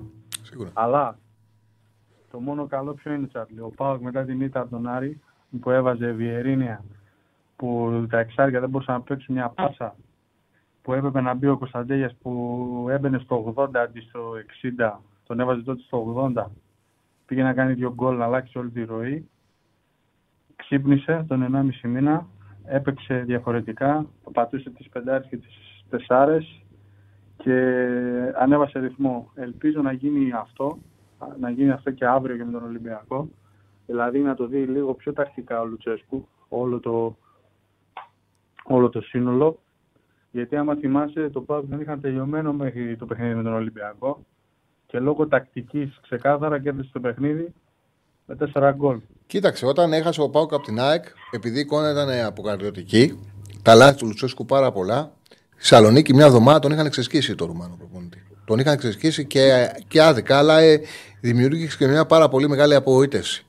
Και αυτό το παιχνίδι ο Καρεσκάκης του γύρισε όλη τη χρονιά. Αυτό το διπλό, για μένα τα δύο μεγάλα μάτια του ΠΑΟΚ ήταν το διπλό ο Καρεσκάκης και φυσικά η πρόκριση στη Γερμανία, γιατί ήταν επίτευξη ενός στόχου και όταν βλέπαμε επί σειρά αγώνων Ολυμπιακό, ΑΕΚ, Παναθηναϊκό να μην τα καταφέρουν σε αυτό το επίπεδο, ο ΠΑΟΚ πήγε ή κάνει ένα διπλό μέσα στην Άιντραχτ και πήρε την πρόκριση. Ένα τεράστιο αποτέλεσμα. Μετά την ήττα από την ΑΕΚ ανέβασε ρυθμό, 1,5 μήνα έκανε 6-6 στην Ευρώπη. Και μετά την ήττα από τον Άρη για 1,5 μήνα τα πέρασε όλα αέρα και με την νίκη με τον Παναθηναϊκό. Και είδαμε τώρα ατέλειες τακτικά από την ομάδα, ένα καταπληκτικό Πινέδα, 3-4 αγωνιστικές, πολύ κακός ο Μουρκ, πάρα πολύ κακός. Βγαίνει ο ΠΑΟΚ πρώτο ημίχρονο κόντρα στο 40, 3-2 και μέχρι να βγάλει σέντρα ο Πινέδα από το κέντρο τον είχε προλάβει. Νομίζω ότι αυτό που βλέπαμε επί 2 μήνες με τον Μουρκ ήταν υπερβολικό. Δηλαδή, αν ήταν τόσο καλό, θα το είχαμε καταλάβει. Έπαιξε πολύ καλά. Να μην τον αδικούμε. Ναι, όχι. Τρομερά. Επί 2 μήνες ήταν εκπληκτικός. Αυτό λέω. Ήταν υπερβολικά καλό αυτό που βλέπαμε για Μουρκ. Εμένα, κοίταξε να δεις. Ο Τάισον τον αδίκησα για αυτόν. Έπαιξε καταπληκτικά. Έβγαζε τρομερές έντρες. Έδειξε ψυχή. Και ό,τι είναι να κάνει ο ΠΑΟΚ, επειδή άμα μπήκε η Λαμία τώρα στα play-off, έχει 3-4 ομάδες επάνω του να σκυλιάζουν. Ο ΙΑΕΚ έχει τον Άρη και τη Λαμία που είναι ξαδερφάκια και θα τις δώσουν 12 βαθμούς. Οπότε ο ΠΑΟΚ είναι πάρα πολύ δύσκολα, είναι μόνος εναντίον όλων. Αλλά με το σύνολο και την τακτική δεν νομίζω να καταφέρει να χάσει αυτό το πρωτάθλημα. Άμα έχανε προχθές, η ΑΕΚ είχε μεγαλύτερο αβαντάζ. Αλλά δεν πιστεύω αυτό που λένε για ποιο λόγο να κάνει rotation ενώ μπορούσε να καθαρίσει το παιχνίδι, να φύγει στους 5 βαθμούς. Έτσι και στον Παναθηναϊκό, όπως έχουμε δει, το έχει πάρει την ψυχολογία και στο πρώτο μάτι, στον πρώτο γύρο, σε 97 έφαγε τον γκολ και μπορούσε να κερδίσει κιόλας. Οπότε το μόνο που φοβάμαι στο ΠΑΟΚ είναι οι αντίπαλες ομάδες που θα ορμήσουν όλοι σε πάνω τους στα play-offs. Σε ευχαριστώ. Κοίταξε να δεις. Έχει ο ΠΑΟΚ το μεγάλο ντεζαβαντάζ ότι δυσκολεύεται πολύ στα μάτια με τον Άρη. Και αυτό είναι μεγάλο ντεζαβαντάζ για τον ΠΑΟΚ. Αν δηλαδή, δηλαδή είναι πιο δύσκολο για τον ΠΑΟΚ να κερδίσει το Βικελίδης, να κερδίσει Τούμπα από ότι για τις άλλες ομάδες. Αλλά ποτέ δεν ξέρεις. Τώρα, αν πας για πρωτάθλημα, πρέπει να βρεις και φόρμα και να τα καθαρίσεις αυτά. Να πάρεις πολλά παιχνίδια. Και τελευταίο, τι να το παίξουμε αύριο το παιχνίδι, εσύ που ξέρεις 10 μπάλα. Κοίταξε, τα πρώτα μάτια συνήθως είναι άντερ από τα παιχνίδια. Συνήθως είναι άντερ γιατί και οι δύο πάνε προσεκτικά. Δεν ρισκάρουν. Νομίζω ότι θα πάει άντερ 2,5. Έτσι πιστεύω εγώ. Ναι, ευχαριστώ πολύ. Να είσαι καλά. Ευχαριστώ πάρα πολύ, φίλε μου. Ευχαριστώ πάρα πολύ. Λοιπόν, έχουμε άλλον φίλο. Έχουμε άλλους δύο. Πάμε. Καλησπέρα. Charlie. Έλα, φίλε μου. Έλα, τι γίνεται, καλά. Καλά, μια χαρά. Λοιπόν, Γιάννης, έχω ξαναπάρει 1-2 φορές. Θέλω να σε ρωτήσω κάτι. Είπες χθες κάτι πολύ καλό. Ότι εμείς Παναθηναϊκός μου, που κράζουμε για την ομάδα, για το ρόστερ, και είπες πολύ καλά χθες, δεν θυμάστε με τι ομάδα είχε ο Παναθηναϊκός και φέτος βάζει τα δεύτερα και πάμε και απαιτούμε να κερδίσουμε εκτός έδρας και πάμε για πρωτάθλημα. Πολύ σωστό αυτό που λες. Αυτή είναι η σωστή νοοτροπία του Παναθηναϊκού. Να έχει τουλάχιστον σε κάθε θέση, αν όχι σ' άξιους παίκτες, έναν ο οποίος να ανταγωνίζεται για τη θέση και να είναι πάντα έτοιμος να μπει μέσα, να αποδείξει την αξία του και να βοηθήσει την ομάδα στους στόχους της. Αυτό και, επίσης προπονητή με θάρρος, με θάρρος και στον τρόπο που λειτουργεί, αλλά και στις απαιτήσεις που έχει στους παίκτες του. Όχι ένα προπονητή να λέει πάμε και βλέπουμε. Ένα προπονητή να λέει ήρθα να πάρω πρωτάθλημα. Ένα προπονητή να λέει παίζω τη Δετάρτη με τον ΠΑΟΚ. Αυτός είναι ο στόχος μου. Θέλω και το κύπελο. Θα βάλω τα δεύτερα τον Πανσεραϊκό και θα κερδίζουν 3-0. Εμένα αυτό μου άρεσε. Στο τέλος θα κερδίσουν 3-0 και βγαίνει Βέρμπιτζ, δεν παίξαμε καλά. Συνέντευξη τίποτε Ριμ, δεν παίξαμε καλά. Θα παίξουμε καλύτερα. Δεν είμαστε αυτοί που πρέπει. Μπράβο, ναι. Αυτό μου άρεσε. Επίσης, μεγάλες ομάδες πάντα πρέπει να είναι υψηλές. Ξέρεις τι θέλω να σε ρωτήσω. Αυτό πιστεύεις που ζούμε τώρα, δηλαδή τα τελευταία χρόνια, μετά το βάρ κιόλας, η αλήθεια είναι, που έφερε τα πράγματα σε πολύ μεγάλη ισορροπία. Η επένδυση που έχει γίνει στον ΠΑΟΚ τα τελευταία χρόνια, το ότι πλέον η Ελλάδα θεωρεί δεδομένο ότι όντως έχουμε 4 μεγάλες ομάδες και οικονομικά, οι οποίες μπορούν να χτυπήσουν το πρωτάθλημα. Γιατί παλιά δεν ήταν αυτό. Ήταν 3. Είναι τελείως διαφορετικό να είναι 3 οι διεκδικητές και είναι τελείως να προσθέτεις έναν, πόσο μάλλον να βάλεις και 5ο. Έτσι, σκέψου δηλαδή τώρα παραδείγματος χάρη ένας Άρης, μία Λάρισα, ένας Όφι, του χρόνου να έρθει να ξέρεις κάτι. Είμαι διεκδικητής κι εγώ. Το 3 που λες είναι υπερβολή. Συνήθως δεν υπήρχε ούτε δεύτερος. Για πάρα πολλά χρόνια, για πάρα πολλά χρόνια το πρωτάθλημα το διεκδικούσε μόνο ο Ολυμπιακός και τον Νοέμβριο τον είχε πάρει. Για πάρα πολλά χρόνια. Ναι. Το 3 έγινε. Σαν ιστορία μας το λύσαμε. Οι 3 ομάδες. Το 17-18. Εντάξει, εγώ βάζω και τη δεκαετία του 90 που με την ΑΕΚ να έχει. Εντάξει, τώρα τα τελευταία χρόνια. Με την ΑΕΚ να έχει προκύψει. Προέκυψε, δεν το απέτησε με το μπάτζετ το οποίο είχε. Μπήκε τρίτος. Πραγματικά 4 διεκδικητές έχουμε τώρα. Έτσι. Και μία άλλη ερώτηση. Για σένα, ποια είναι η 5η μεγαλύτερη ομάδα στην Ελλάδα? Δύσκολο. Δύσκολο γιατί θα. Η 5η, Κοίταξε να δεις. Μην απαντήσεις, είναι παγίδα. Ναι, είναι παγίδα, αλλά θα σου πω. Είναι αντικειμενικό. Νομίζω ότι είναι ο Άρης. Είναι ο Άρης, έχει πολλούς φίλους. Είναι η δεύτερη μεγάλη ομάδα της Θεσσαλονίκης. Είναι ΠΑΟΚ Άρης στην Θεσσαλονίκη. Έχει τίτλους, είχε πάρει πρωταθλήματα τα παλιά χρόνια. Έχει ιστορία. Εντάξει, όχι παλιά χρόνια, πριν ο αιώνα κοντά. Ναι, πριν πάω. Είχε πάρει. Ιστορικά δεν μιλάμε. Νομίζω. Και ιστορικά και βάσει τίτλων και βάσει κόσμου και βάσει όλα. Να. Κοίταξε να δεις. Επειδή η ΑΕΛ που στέλνουν πολύ έμεινε για πολλά χρόνια σύρις. Αυτό θα σας πω κι εγώ. Για μένα 5η θέση η Σάξια με λίγο πιο δυνατή και βαρβάτη φανέλα είναι η ΑΕΛ, μετά είναι ο Όφι. Και για μένα ο Άρης είναι πιο κάτω. Νομίζω για μένα είναι 5ος ο Άρης, αλλά αυτό είναι υποκειμενικό. Νομίζω ότι έχει και βάση κόσμου. Έχει. Εντάξει, για μένα είναι ο Άρης, αλλά δεν λέει. Και η Λάρισα είναι μεγάλη ομάδα. Με τον κόσμο που έχει ο Άρης, δηλαδή η χρηματοδότηση που έχει ο Άρης βάση κόσμου. Τέλος πάντων, εμένα έτσι αλλιώς να τα βγάζουμε κάτω και να τα μετράμε ποτέ δεν μου άρεσε. Καταλαβαίνεις. Είναι πολύ γενική και ναι, καταλαβαίνω. Ωραία. Σε ευχαριστώ πάρα πολύ. Κλείνοντας ένα τελευταίο. Πιστεύεις ότι ο Παναθηναϊκός πρέπει να έχει 4-5 χώρες κατώτερες οικονομικά από την Ελλάδα, παραδείγματος χάρη, ξέρω εγώ, Σκόπια, Βουλγαρία, αυτές τις χώρες, και με αυτές τις χώρες να έχει τέτοιο δίκτυο σκάουτινγκ, ούτως ώστε όταν βλέπει ένα παλικαράκι 16, 17, 18 χρονών, όπ' τι είναι αυτό, τι ταλεντάκι είναι αυτό, κατάλαβες, να το φέρνει στην ομάδα να δοκιμάζεται τουλάχιστον ένα εξάμηνο. Ειδικά τώρα που υπάρχουν οι β' ομάδες, είναι πάρα πολύ εύστοχο και. Απορώ πως δεν το έχουν κάνει κιόλας. Και εγώ το απορώ. Ένας υπάλληλος σε κάθε χώρα. Πλήρωνε τον, ποιο είναι το ταλέντο αυτό. Θα πηγαίνεις, θα έρχεται μετά σύμβουλος ψυχικής υγείας, κατάλαβες, να προσαρμόζει το παιδί, την οικογένεια, ώστε να πείθονται. Γιατί ο Παναθηναϊκός, τουλάχιστον η ομάδα που είμαι εγώ, ξέρω ότι το παρέχει αυτό το πράγμα. Οι συνθήκες διαβίωσης ενός παιδιού να είναι οι τέλειες. Καταλαβαίνεις. Πρέπει αυτό το πράγμα να το βελτιώσουμε. Και η παρουσία β' ομάδας. Η ομιλητή ομάδα βεβαίως. Μπράβο, που έχουμε δει ομάδα, ο Παναθηναϊκός, Ολυμπιακός, ο ΠΑΟΚ, όλες αυτές, να αναδεικνύονται τα παιδιά και να δουν. Αυτό που προσφέρει είναι πιο εύκολη αξιολόγηση σε παίκτες τους οποίους έχεις και δεν είναι εύκολο να μπουν κατευθείαν στην πρώτη ομάδα. Δηλαδή η β' ομάδα βοηθάνε πάρα πολύ τις ακαδημίες και βοηθάνε και πάρα πολύ πράγματα όπως αυτά που είπες εσύ, να φέρεις ένα νέο από ένα χαμηλό πρωτάθλημα, να τον έχεις αξιολογήσει σε ταλέντο και να του δώσεις την ευκαιρία να παίξει και να του κάνεις πραγματική αξιολόγηση σε σέναν, αγωνιζόμενο σε σέναν. Σε ευχαριστώ πάρα πολύ. Καλά, bye. Σωστό, γιατί αυτό είναι το δίκαιο, να βρούμε την 8η ιστορικότερη ομάδα. Έβαλε ΑΕΛ, έβαλε Ηρακλής. Για μένα δεν μπορεί να συγκριθεί. Συγγνώμη που το λέω για τους φίλους Ηρακλήδης, αλλά δεν μπορεί να συγκριθεί η Λάρισα με τον Ηρακλή. Μπορώ να κάνω λάθος, αλλά έτσι νομίζω. Χωρίς να σημαίνει ότι δεν είναι ιστορική ομάδα ο Ηρακλής, είναι. Όφη και Πανιόνιος. Εντάξει, αυτό είναι και θέμα αξιολόγησης. Και ο Ηρακλής έχει την ιστορία του και στο ποδοσφαίρο και στο μπάσκετ. Μας χάρισε πολλά πράγματα τη δεκαετία του 80. Λοιπόν, ενδιαφέρον. Ένας φίλος λέει: σας αρέσει να λέτε ότι για το Τερίμ κάνει κατανοητά πράγματα. Το έχετε συνηθίσει. Ποιο είναι το κατανοητό που έκανε ο Τερίμ Σύναψολη? Καταρχάς πρέπει να παίρνεις νέους. Οπότε πρέπει να κόψει παίκτες. Οπότε έκοψε. Το μόνο που έκανε είναι ότι πήρε το Σέγκεφελτ και δεν πήρε τον Ακαϊντίν και τον Ούγκο, έναν από τους δύο που θεωρούσε, που φαινόταν ότι τους θεωρούσε πιο μπροστά.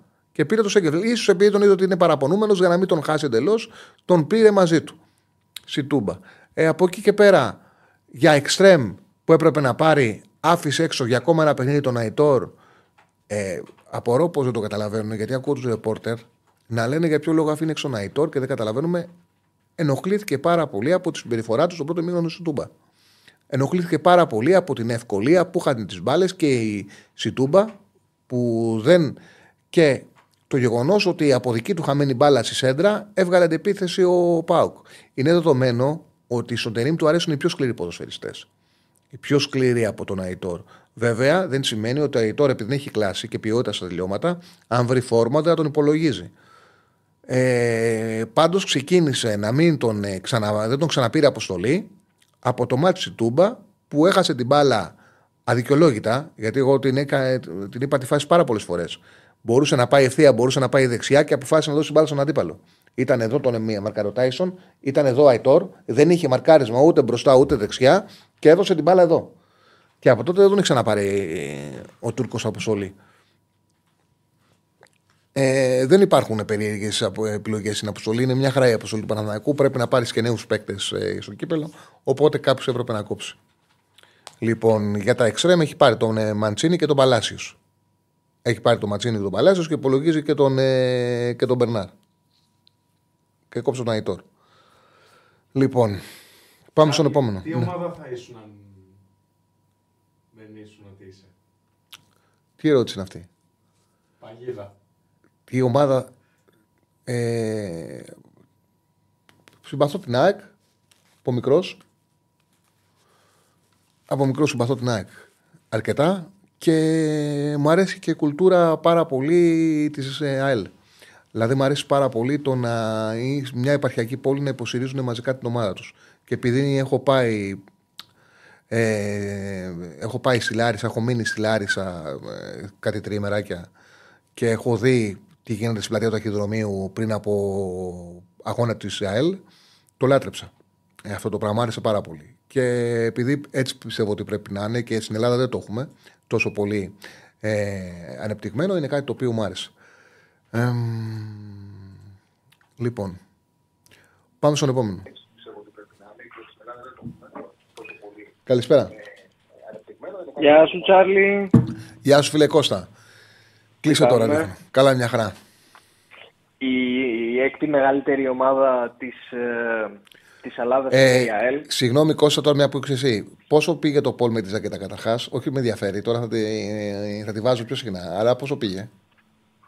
Ήταν οκ κατά 63%. 63-37. Και τώρα πόσο πάει το Πολ το τέτοιο?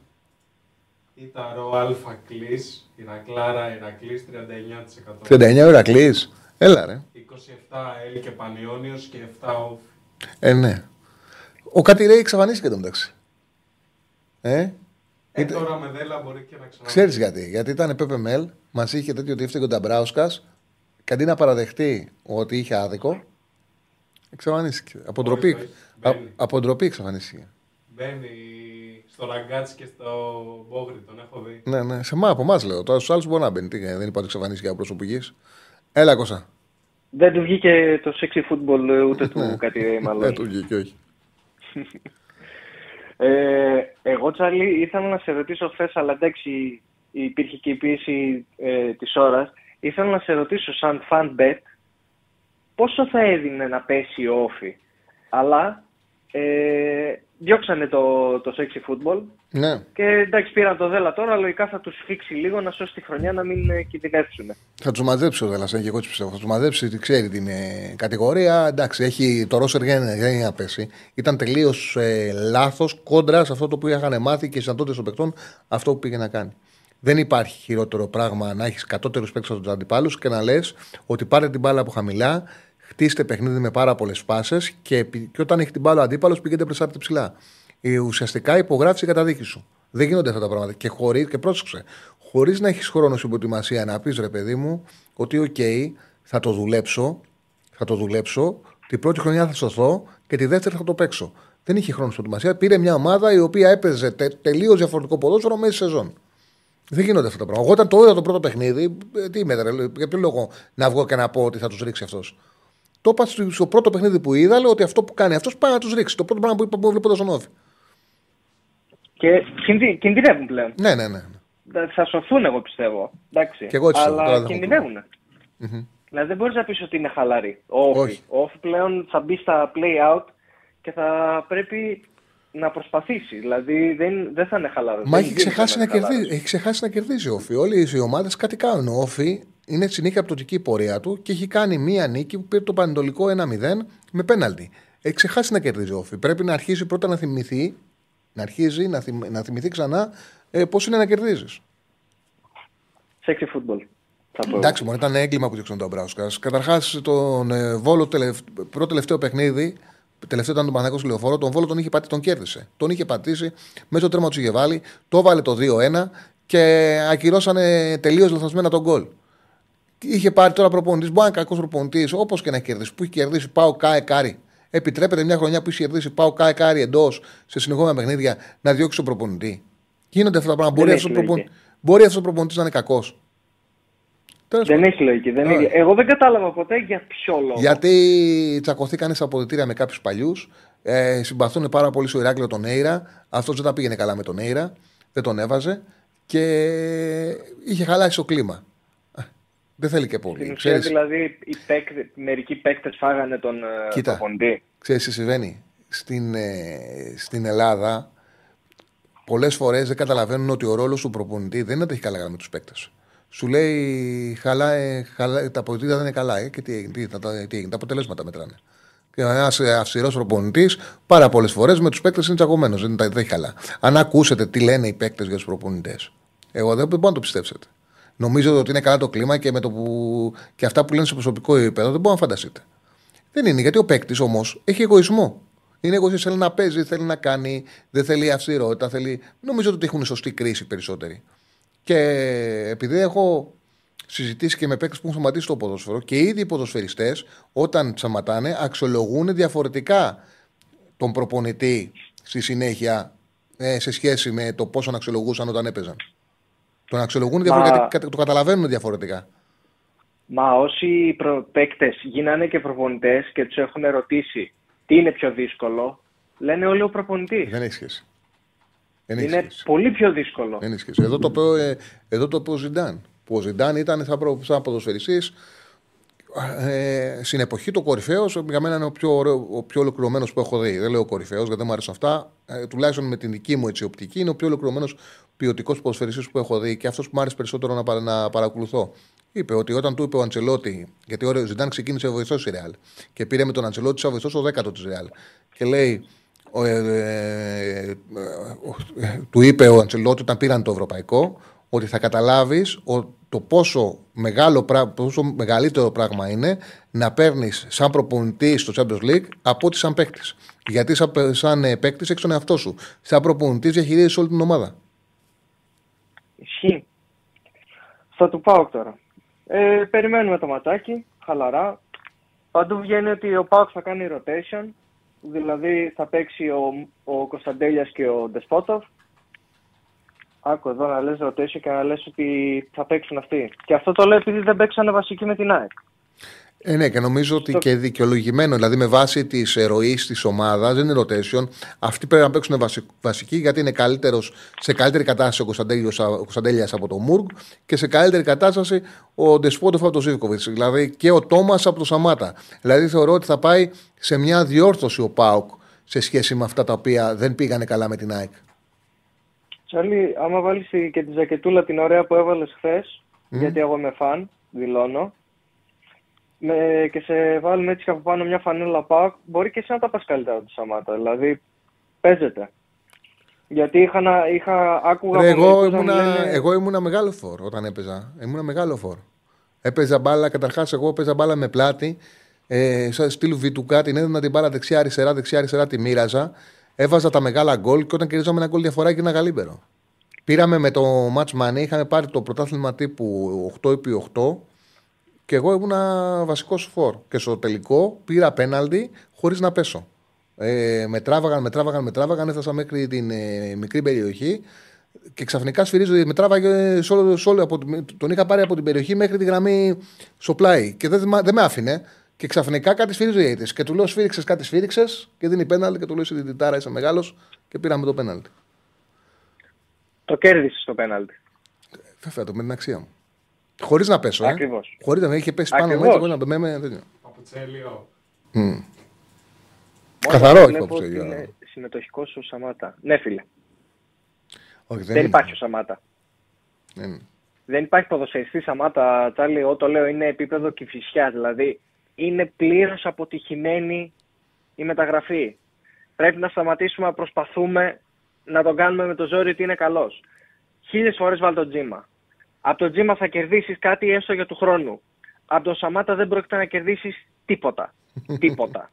Όσο κακός και ο χειρότερος να είναι ο Τζίμας, να είναι σαν τον Σαμάτα. Του χρόνου μπορεί να είναι καλύτερος. Ο Σαμάτα δεν θα μάθει μπάλα στα 32 του. Τελείως. Πήρα και Champions League με τη Σάλφορντ. Έχω φτιάξει ένα τερατούργημα ομάδα Champions. Με την? Σάλφορντ. Σάλφορντ City. Και πήρε Champions League κατηγορία Αγγλίας. Σε τι παιχνίδι πήρε Champions League? FIFA. Α, οκ. Ναι. Παίζεις career και ανεβαίνεις. Ναι, manager. Σαν manager, ναι. Okay. Έχω φτιάξει ένα τερατούργημα. Παίζεις κιόλας.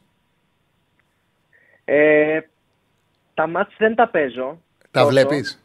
Παίζω μερικά. Ή τα βλέπω ή τα έχω να παίζουν με ένα συστηματάκι που έχει, το οποίο βλέπεις βουλίτσες να παίζουν περίπου σαν το manager, κάπως έτσι. Και πιο πολύ ασχολούμαι με μεταγραφές, μανατζιλίκι, να στήσει την ομάδα, τακτικές, τέτοια πράγματα. Ουσιαστικά είναι μια πιο light έκδοση του football manager. Ναι. Είναι λίγο πιο light όμως. Εγώ manager δεν ακουμπάω, το έχω πει, Τσάρλι. Άμα ξεκινήσω εγώ να παίζω manager, θα ξεχάσω πως είναι ο ήλιος. Εγώ την καριέρα μου την τελείωσα για αυτό το λόγο πριν 8 χρόνια. Για αυτό το λόγο τη σταμάτησα. Δεν υπάρχει περιθώριο για τόσο χαμένο χρόνο. Ωραίος χαμένος χρόνος, αλλά πλέον δεν υπάρχει περιθώριο.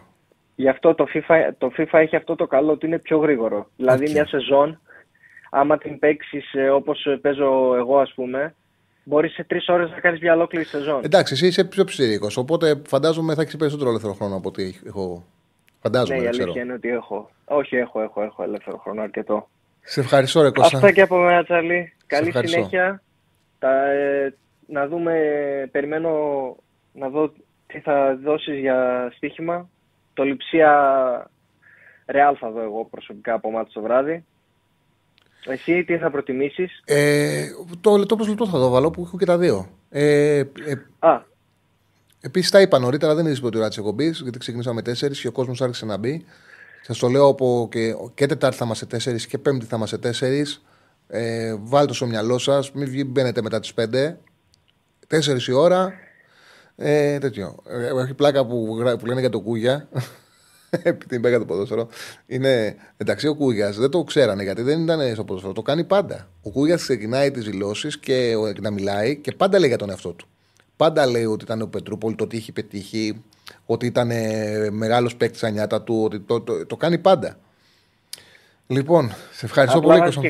Βάζει και κάτι λίγο κάθε φορά, έτσι. Θα πετάξει ένα καβασάκι, ένα μεγάλο ταλέντο. Το εμπλουτίζει κάθε φορά. Ναι, ισχύει πάντως ότι είχε μείνει φυτό για ένα πολύ μεγάλο διάστημα, λόγω του ότι τύψε σε 19-20 χρονών με τη μηχανή. Ισχύει, γιατί το ξέρα από πάρα πολύ παλιά, από φίλοι του Κούγια. Ισχύει. Έχει πλάκα που ξεκινάει και λέει: πήρα μεταγραφή στον Ηρακλή. Μετά δεν μείνει εκεί. Σαν το μεγαλύτερο ταλέντο στην Ελλάδα. Δεν λέει, ρε παιδί μου, σαν ένα μεγάλο ταλέντο. Σαν το μεγαλύτερο ταλέντο στην Ελλάδα. Ήμουνα ο Μέση της Ελλάδας. Ευχαριστώ. Καλώς, καλή συνέχεια. Να είσαι καλά. Πάμε τελευταίο και στοίχημα. Τι? Πάμε τελευταίο και στοίχημα. Ναι. Πάμε στον επόμενο. Χαίρετε. Yes. Καλησπέρα. Καλησπέρα, φίλε. Ναι, γεια σου. Για τον Τσάρλι. Έλα, ρε, κατευθείαν με μένα μιλάτε. Πάμε. Καλησπέρα. Πάρα το 0. Παρακαλώ. Έλα, ρε, βγες. Εγώ έξω είμαι, αλλά δεν με ακούσω. Ο Τσάρλι με, φίλε, μίλα. Πάμε. Α, συγγνώμη. Δεν πειράζει. Λίγο καθυστέρηση γι' αυτό. Πρώτη φορά τηλεφωνώ, Τσάρλι. Έλα, φίλε μου, καλορίζικος. Να ξέρεις ότι βγαίνεις και μιλάς κατευθείαν με εμένα, δεν χρειάζεται να περιμένεις. Οκ. Συνήθως σε ακούω λίγο πριν πάω για ύπνο στο Spotify, αλλά σήμερα είπα να πάρω ένα τηλέφωνο. Να είσαι καλά. Ήθελα να ξεκινήσω με κάτι που με τρώει καιρό, η αλήθεια είναι. Τελείως άσχετο με την μέχρι τώρα συζήτηση. Για τον Αϊτόρ ήθελα να πω. Που μετά το χιαστό, ενώ φαινόταν ότι αρχίζει να ανεβάζει ρυθμούς, εν τέλει μάλλον τον έχει πειράξει πολύ περισσότερο χιαστός από ό,τι θα περιμέναμε, και όποια ελπίδα του δίνε ή όποια συμμετοχή του δίνε ο Ιβάν και μετά ο Τερίμ όσο έκανε την αξιολόγηση της ομάδας, δεν βλέπω να τα κέρδισε τα λεπτά συμμετοχής του ή μια θέση στα extreme της ομάδας. Κοίτα, τον Αϊτόρ τον επηρέασε πάρα πολύ ο χιαστός. Όπως επίσης ήταν και το έπαθε ο Κακομοίρης σε μια εποχή που ήταν στα καλύτερά του. Δηλαδή ήταν στη μεγαλύτερη φόρμα της καριέρας του. Οδηγούσε τον Παναθηναϊκό. Από εκεί και πέρα υπάρχουν κάποιες στιγμές που δείχνει ότι από τους υπόλοιπους εξτρέμ του Παναθηναϊκού έχει τη μεγαλύτερη ποιότητα και ευχέρεια στην τελική απόφαση. Νιώθω ότι σίγουρα δεδομένα πληρώνει το κακό του ημίχρονο με τον ΠΑΟΚ και την ευκολία που χάσε την μπάλα στον γκολ που δέχεται ο Παναθηναϊκός. Καταλαβαίνω ότι στο Τερί μου αρέσουν οι πιο σκληροί ποδοσφαιριστές από τον Γιοβάνοβιτς. Δηλαδή, χωρίς να πω με βεβαιότητα, ο Γιοβάνοβιτς, Ακαϊντίν, δεν θα παίρνε ποτέ. Ο Γιοβάνοβιτς δεν θα προτιμούσε ποτέ τον Κότσιρα για το 6, για το 8. Στον Τερί μου αρέσουν περισσότερο σκληροί ποδοσφαιριστές. Και αυτή την εποχή μέχρι να βρει. Εντάξει, αν βρει φόρμα και πετάει είναι διαφορετικά. Αλλά προτιμά να υπολογίζει περισσότερο το Βέρμπιτς, για παράδειγμα, το Ματσίνι που θα του δώσουν μάχη, από τον πιο soft Αϊτόρ. Όπως πιστεύω ότι ο Τερίμ, παρότι είναι μια χαρά για τον Παναθηναϊκό, στο πέρσα το Μάγνουσον δεν θα φέρνει ποτέ. Του αρέσουν πιο σκληρά παιδιά, πιο aggressive ποδοσφαιριστές. Αυτό βλέπω. Και από τη στιγμή που δεν είναι και καλά, το γεγονός αυτό τον φέρνει πίσω τον Αϊτόρ. Δεν του κουμπώνει τόσο πολύ, που είναι και σαν χαρακτήρας πιο μαλθακός, πιο ήπιος, πώς το λένε, δεν του ταιριάζει. Έτσι νομίζω. Θα δούμε βέβαια και πώς θα πάει στη διάρκεια. Εγώ, να σου πω την αλήθεια, έχω στην εντύπωση ότι με τη Λαμία θα τον ξεκινήσει. Ότι τώρα με τον ΠΑΟΚ, επειδή θέλει σκληράδα στην άμυνα να μαρκάρουν οι ακραίοι και αυτά, δεν θα τον βάλει. Νομίζω ότι στη Λαμία θα τον ξεκινήσει. Θα δούμε, το έχω στο μυαλό μου. Ναι. Νομίζω ότι. Το ότι παίζει και λιγότερα λεπτά έχει να κάνει και με τον Βέρμπιτς που μοιάζει λίγο αναγεννημένος με τον Τερίμ. Κάτι που δεν. Με τον Γιοβάνοβιτς δεν ξέρω, είναι σαν να μην τον ενέπνε ο Ιβάν, τον Βέρμπιτς, αν και είμαι ακραίος φαν Ιβάν. Νομίζω ότι δεν τον ενέπνε τόσο τον Βέρμπιτς. Και επειδή έχει ανέβει ο Βέρμπιτς στην ιεραρχία, έχει γυρίσει και ο Παλάσιος τον τραυματισμό και φαίνεται ότι είναι και σε φόρμα αυτή την περίοδο. Ο Μαντσίνι, όσο περνάει ο καιρός, για κάποιο λόγο αμυντικά γίνεται όλο και πιο συνεπής. Νομίζω ότι ο Αϊτόρ φοβάται λίγο, δεν ξέρω, νιώθω ότι φοβάται να δοκιμάσει και τα πόδια του πλέον. Δηλαδή νιώθω ότι έχει ένα δισταγμό μέσα του. Ναι, έτσι είναι. Δεν μπορώ να καταλάβω πώς σκέφτονται κάποιοι. Δηλαδή, αυτό που στέλνει την μπουχέσα έχει επιλογή που γράφει τα μπουχές σας.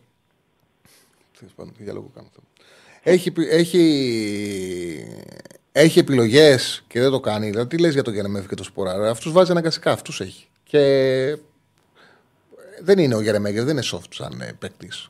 Ο Σποράρ να πέφτει εύκολα, αλλά αυτούς έχει. Αναγκαστικά παίζει με κάποιους παίκτες. Έχει βρει μια ομάδα. Λέω ότι δεν θα έπαιρνε μεταγραφή το Μάγνουσον. Έτσι νιώθω ο Τερίμ. Μπορώ να κάνω και λάθος. Καταλαβαίνω ότι του αρέσουν πιο πολύ οι aggressive ποδοσφαιριστές. Ναι, αυτό εκτιμώ. Τώρα τι να σου πω, δεν είναι απόλυτο. Αυτά. Έγινε. Ευχαριστώ πολύ, Τσάρλι. Να είσαι καλά, φίλε μου, να είσαι καλά. Λοιπόν, πάμε να δείξουμε και το στοίχημα. Έχουμε καλή γραμμή τελευταία. Όχι. Ωραία, πάμε να δείξουμε το στοίχημα. Λοιπόν.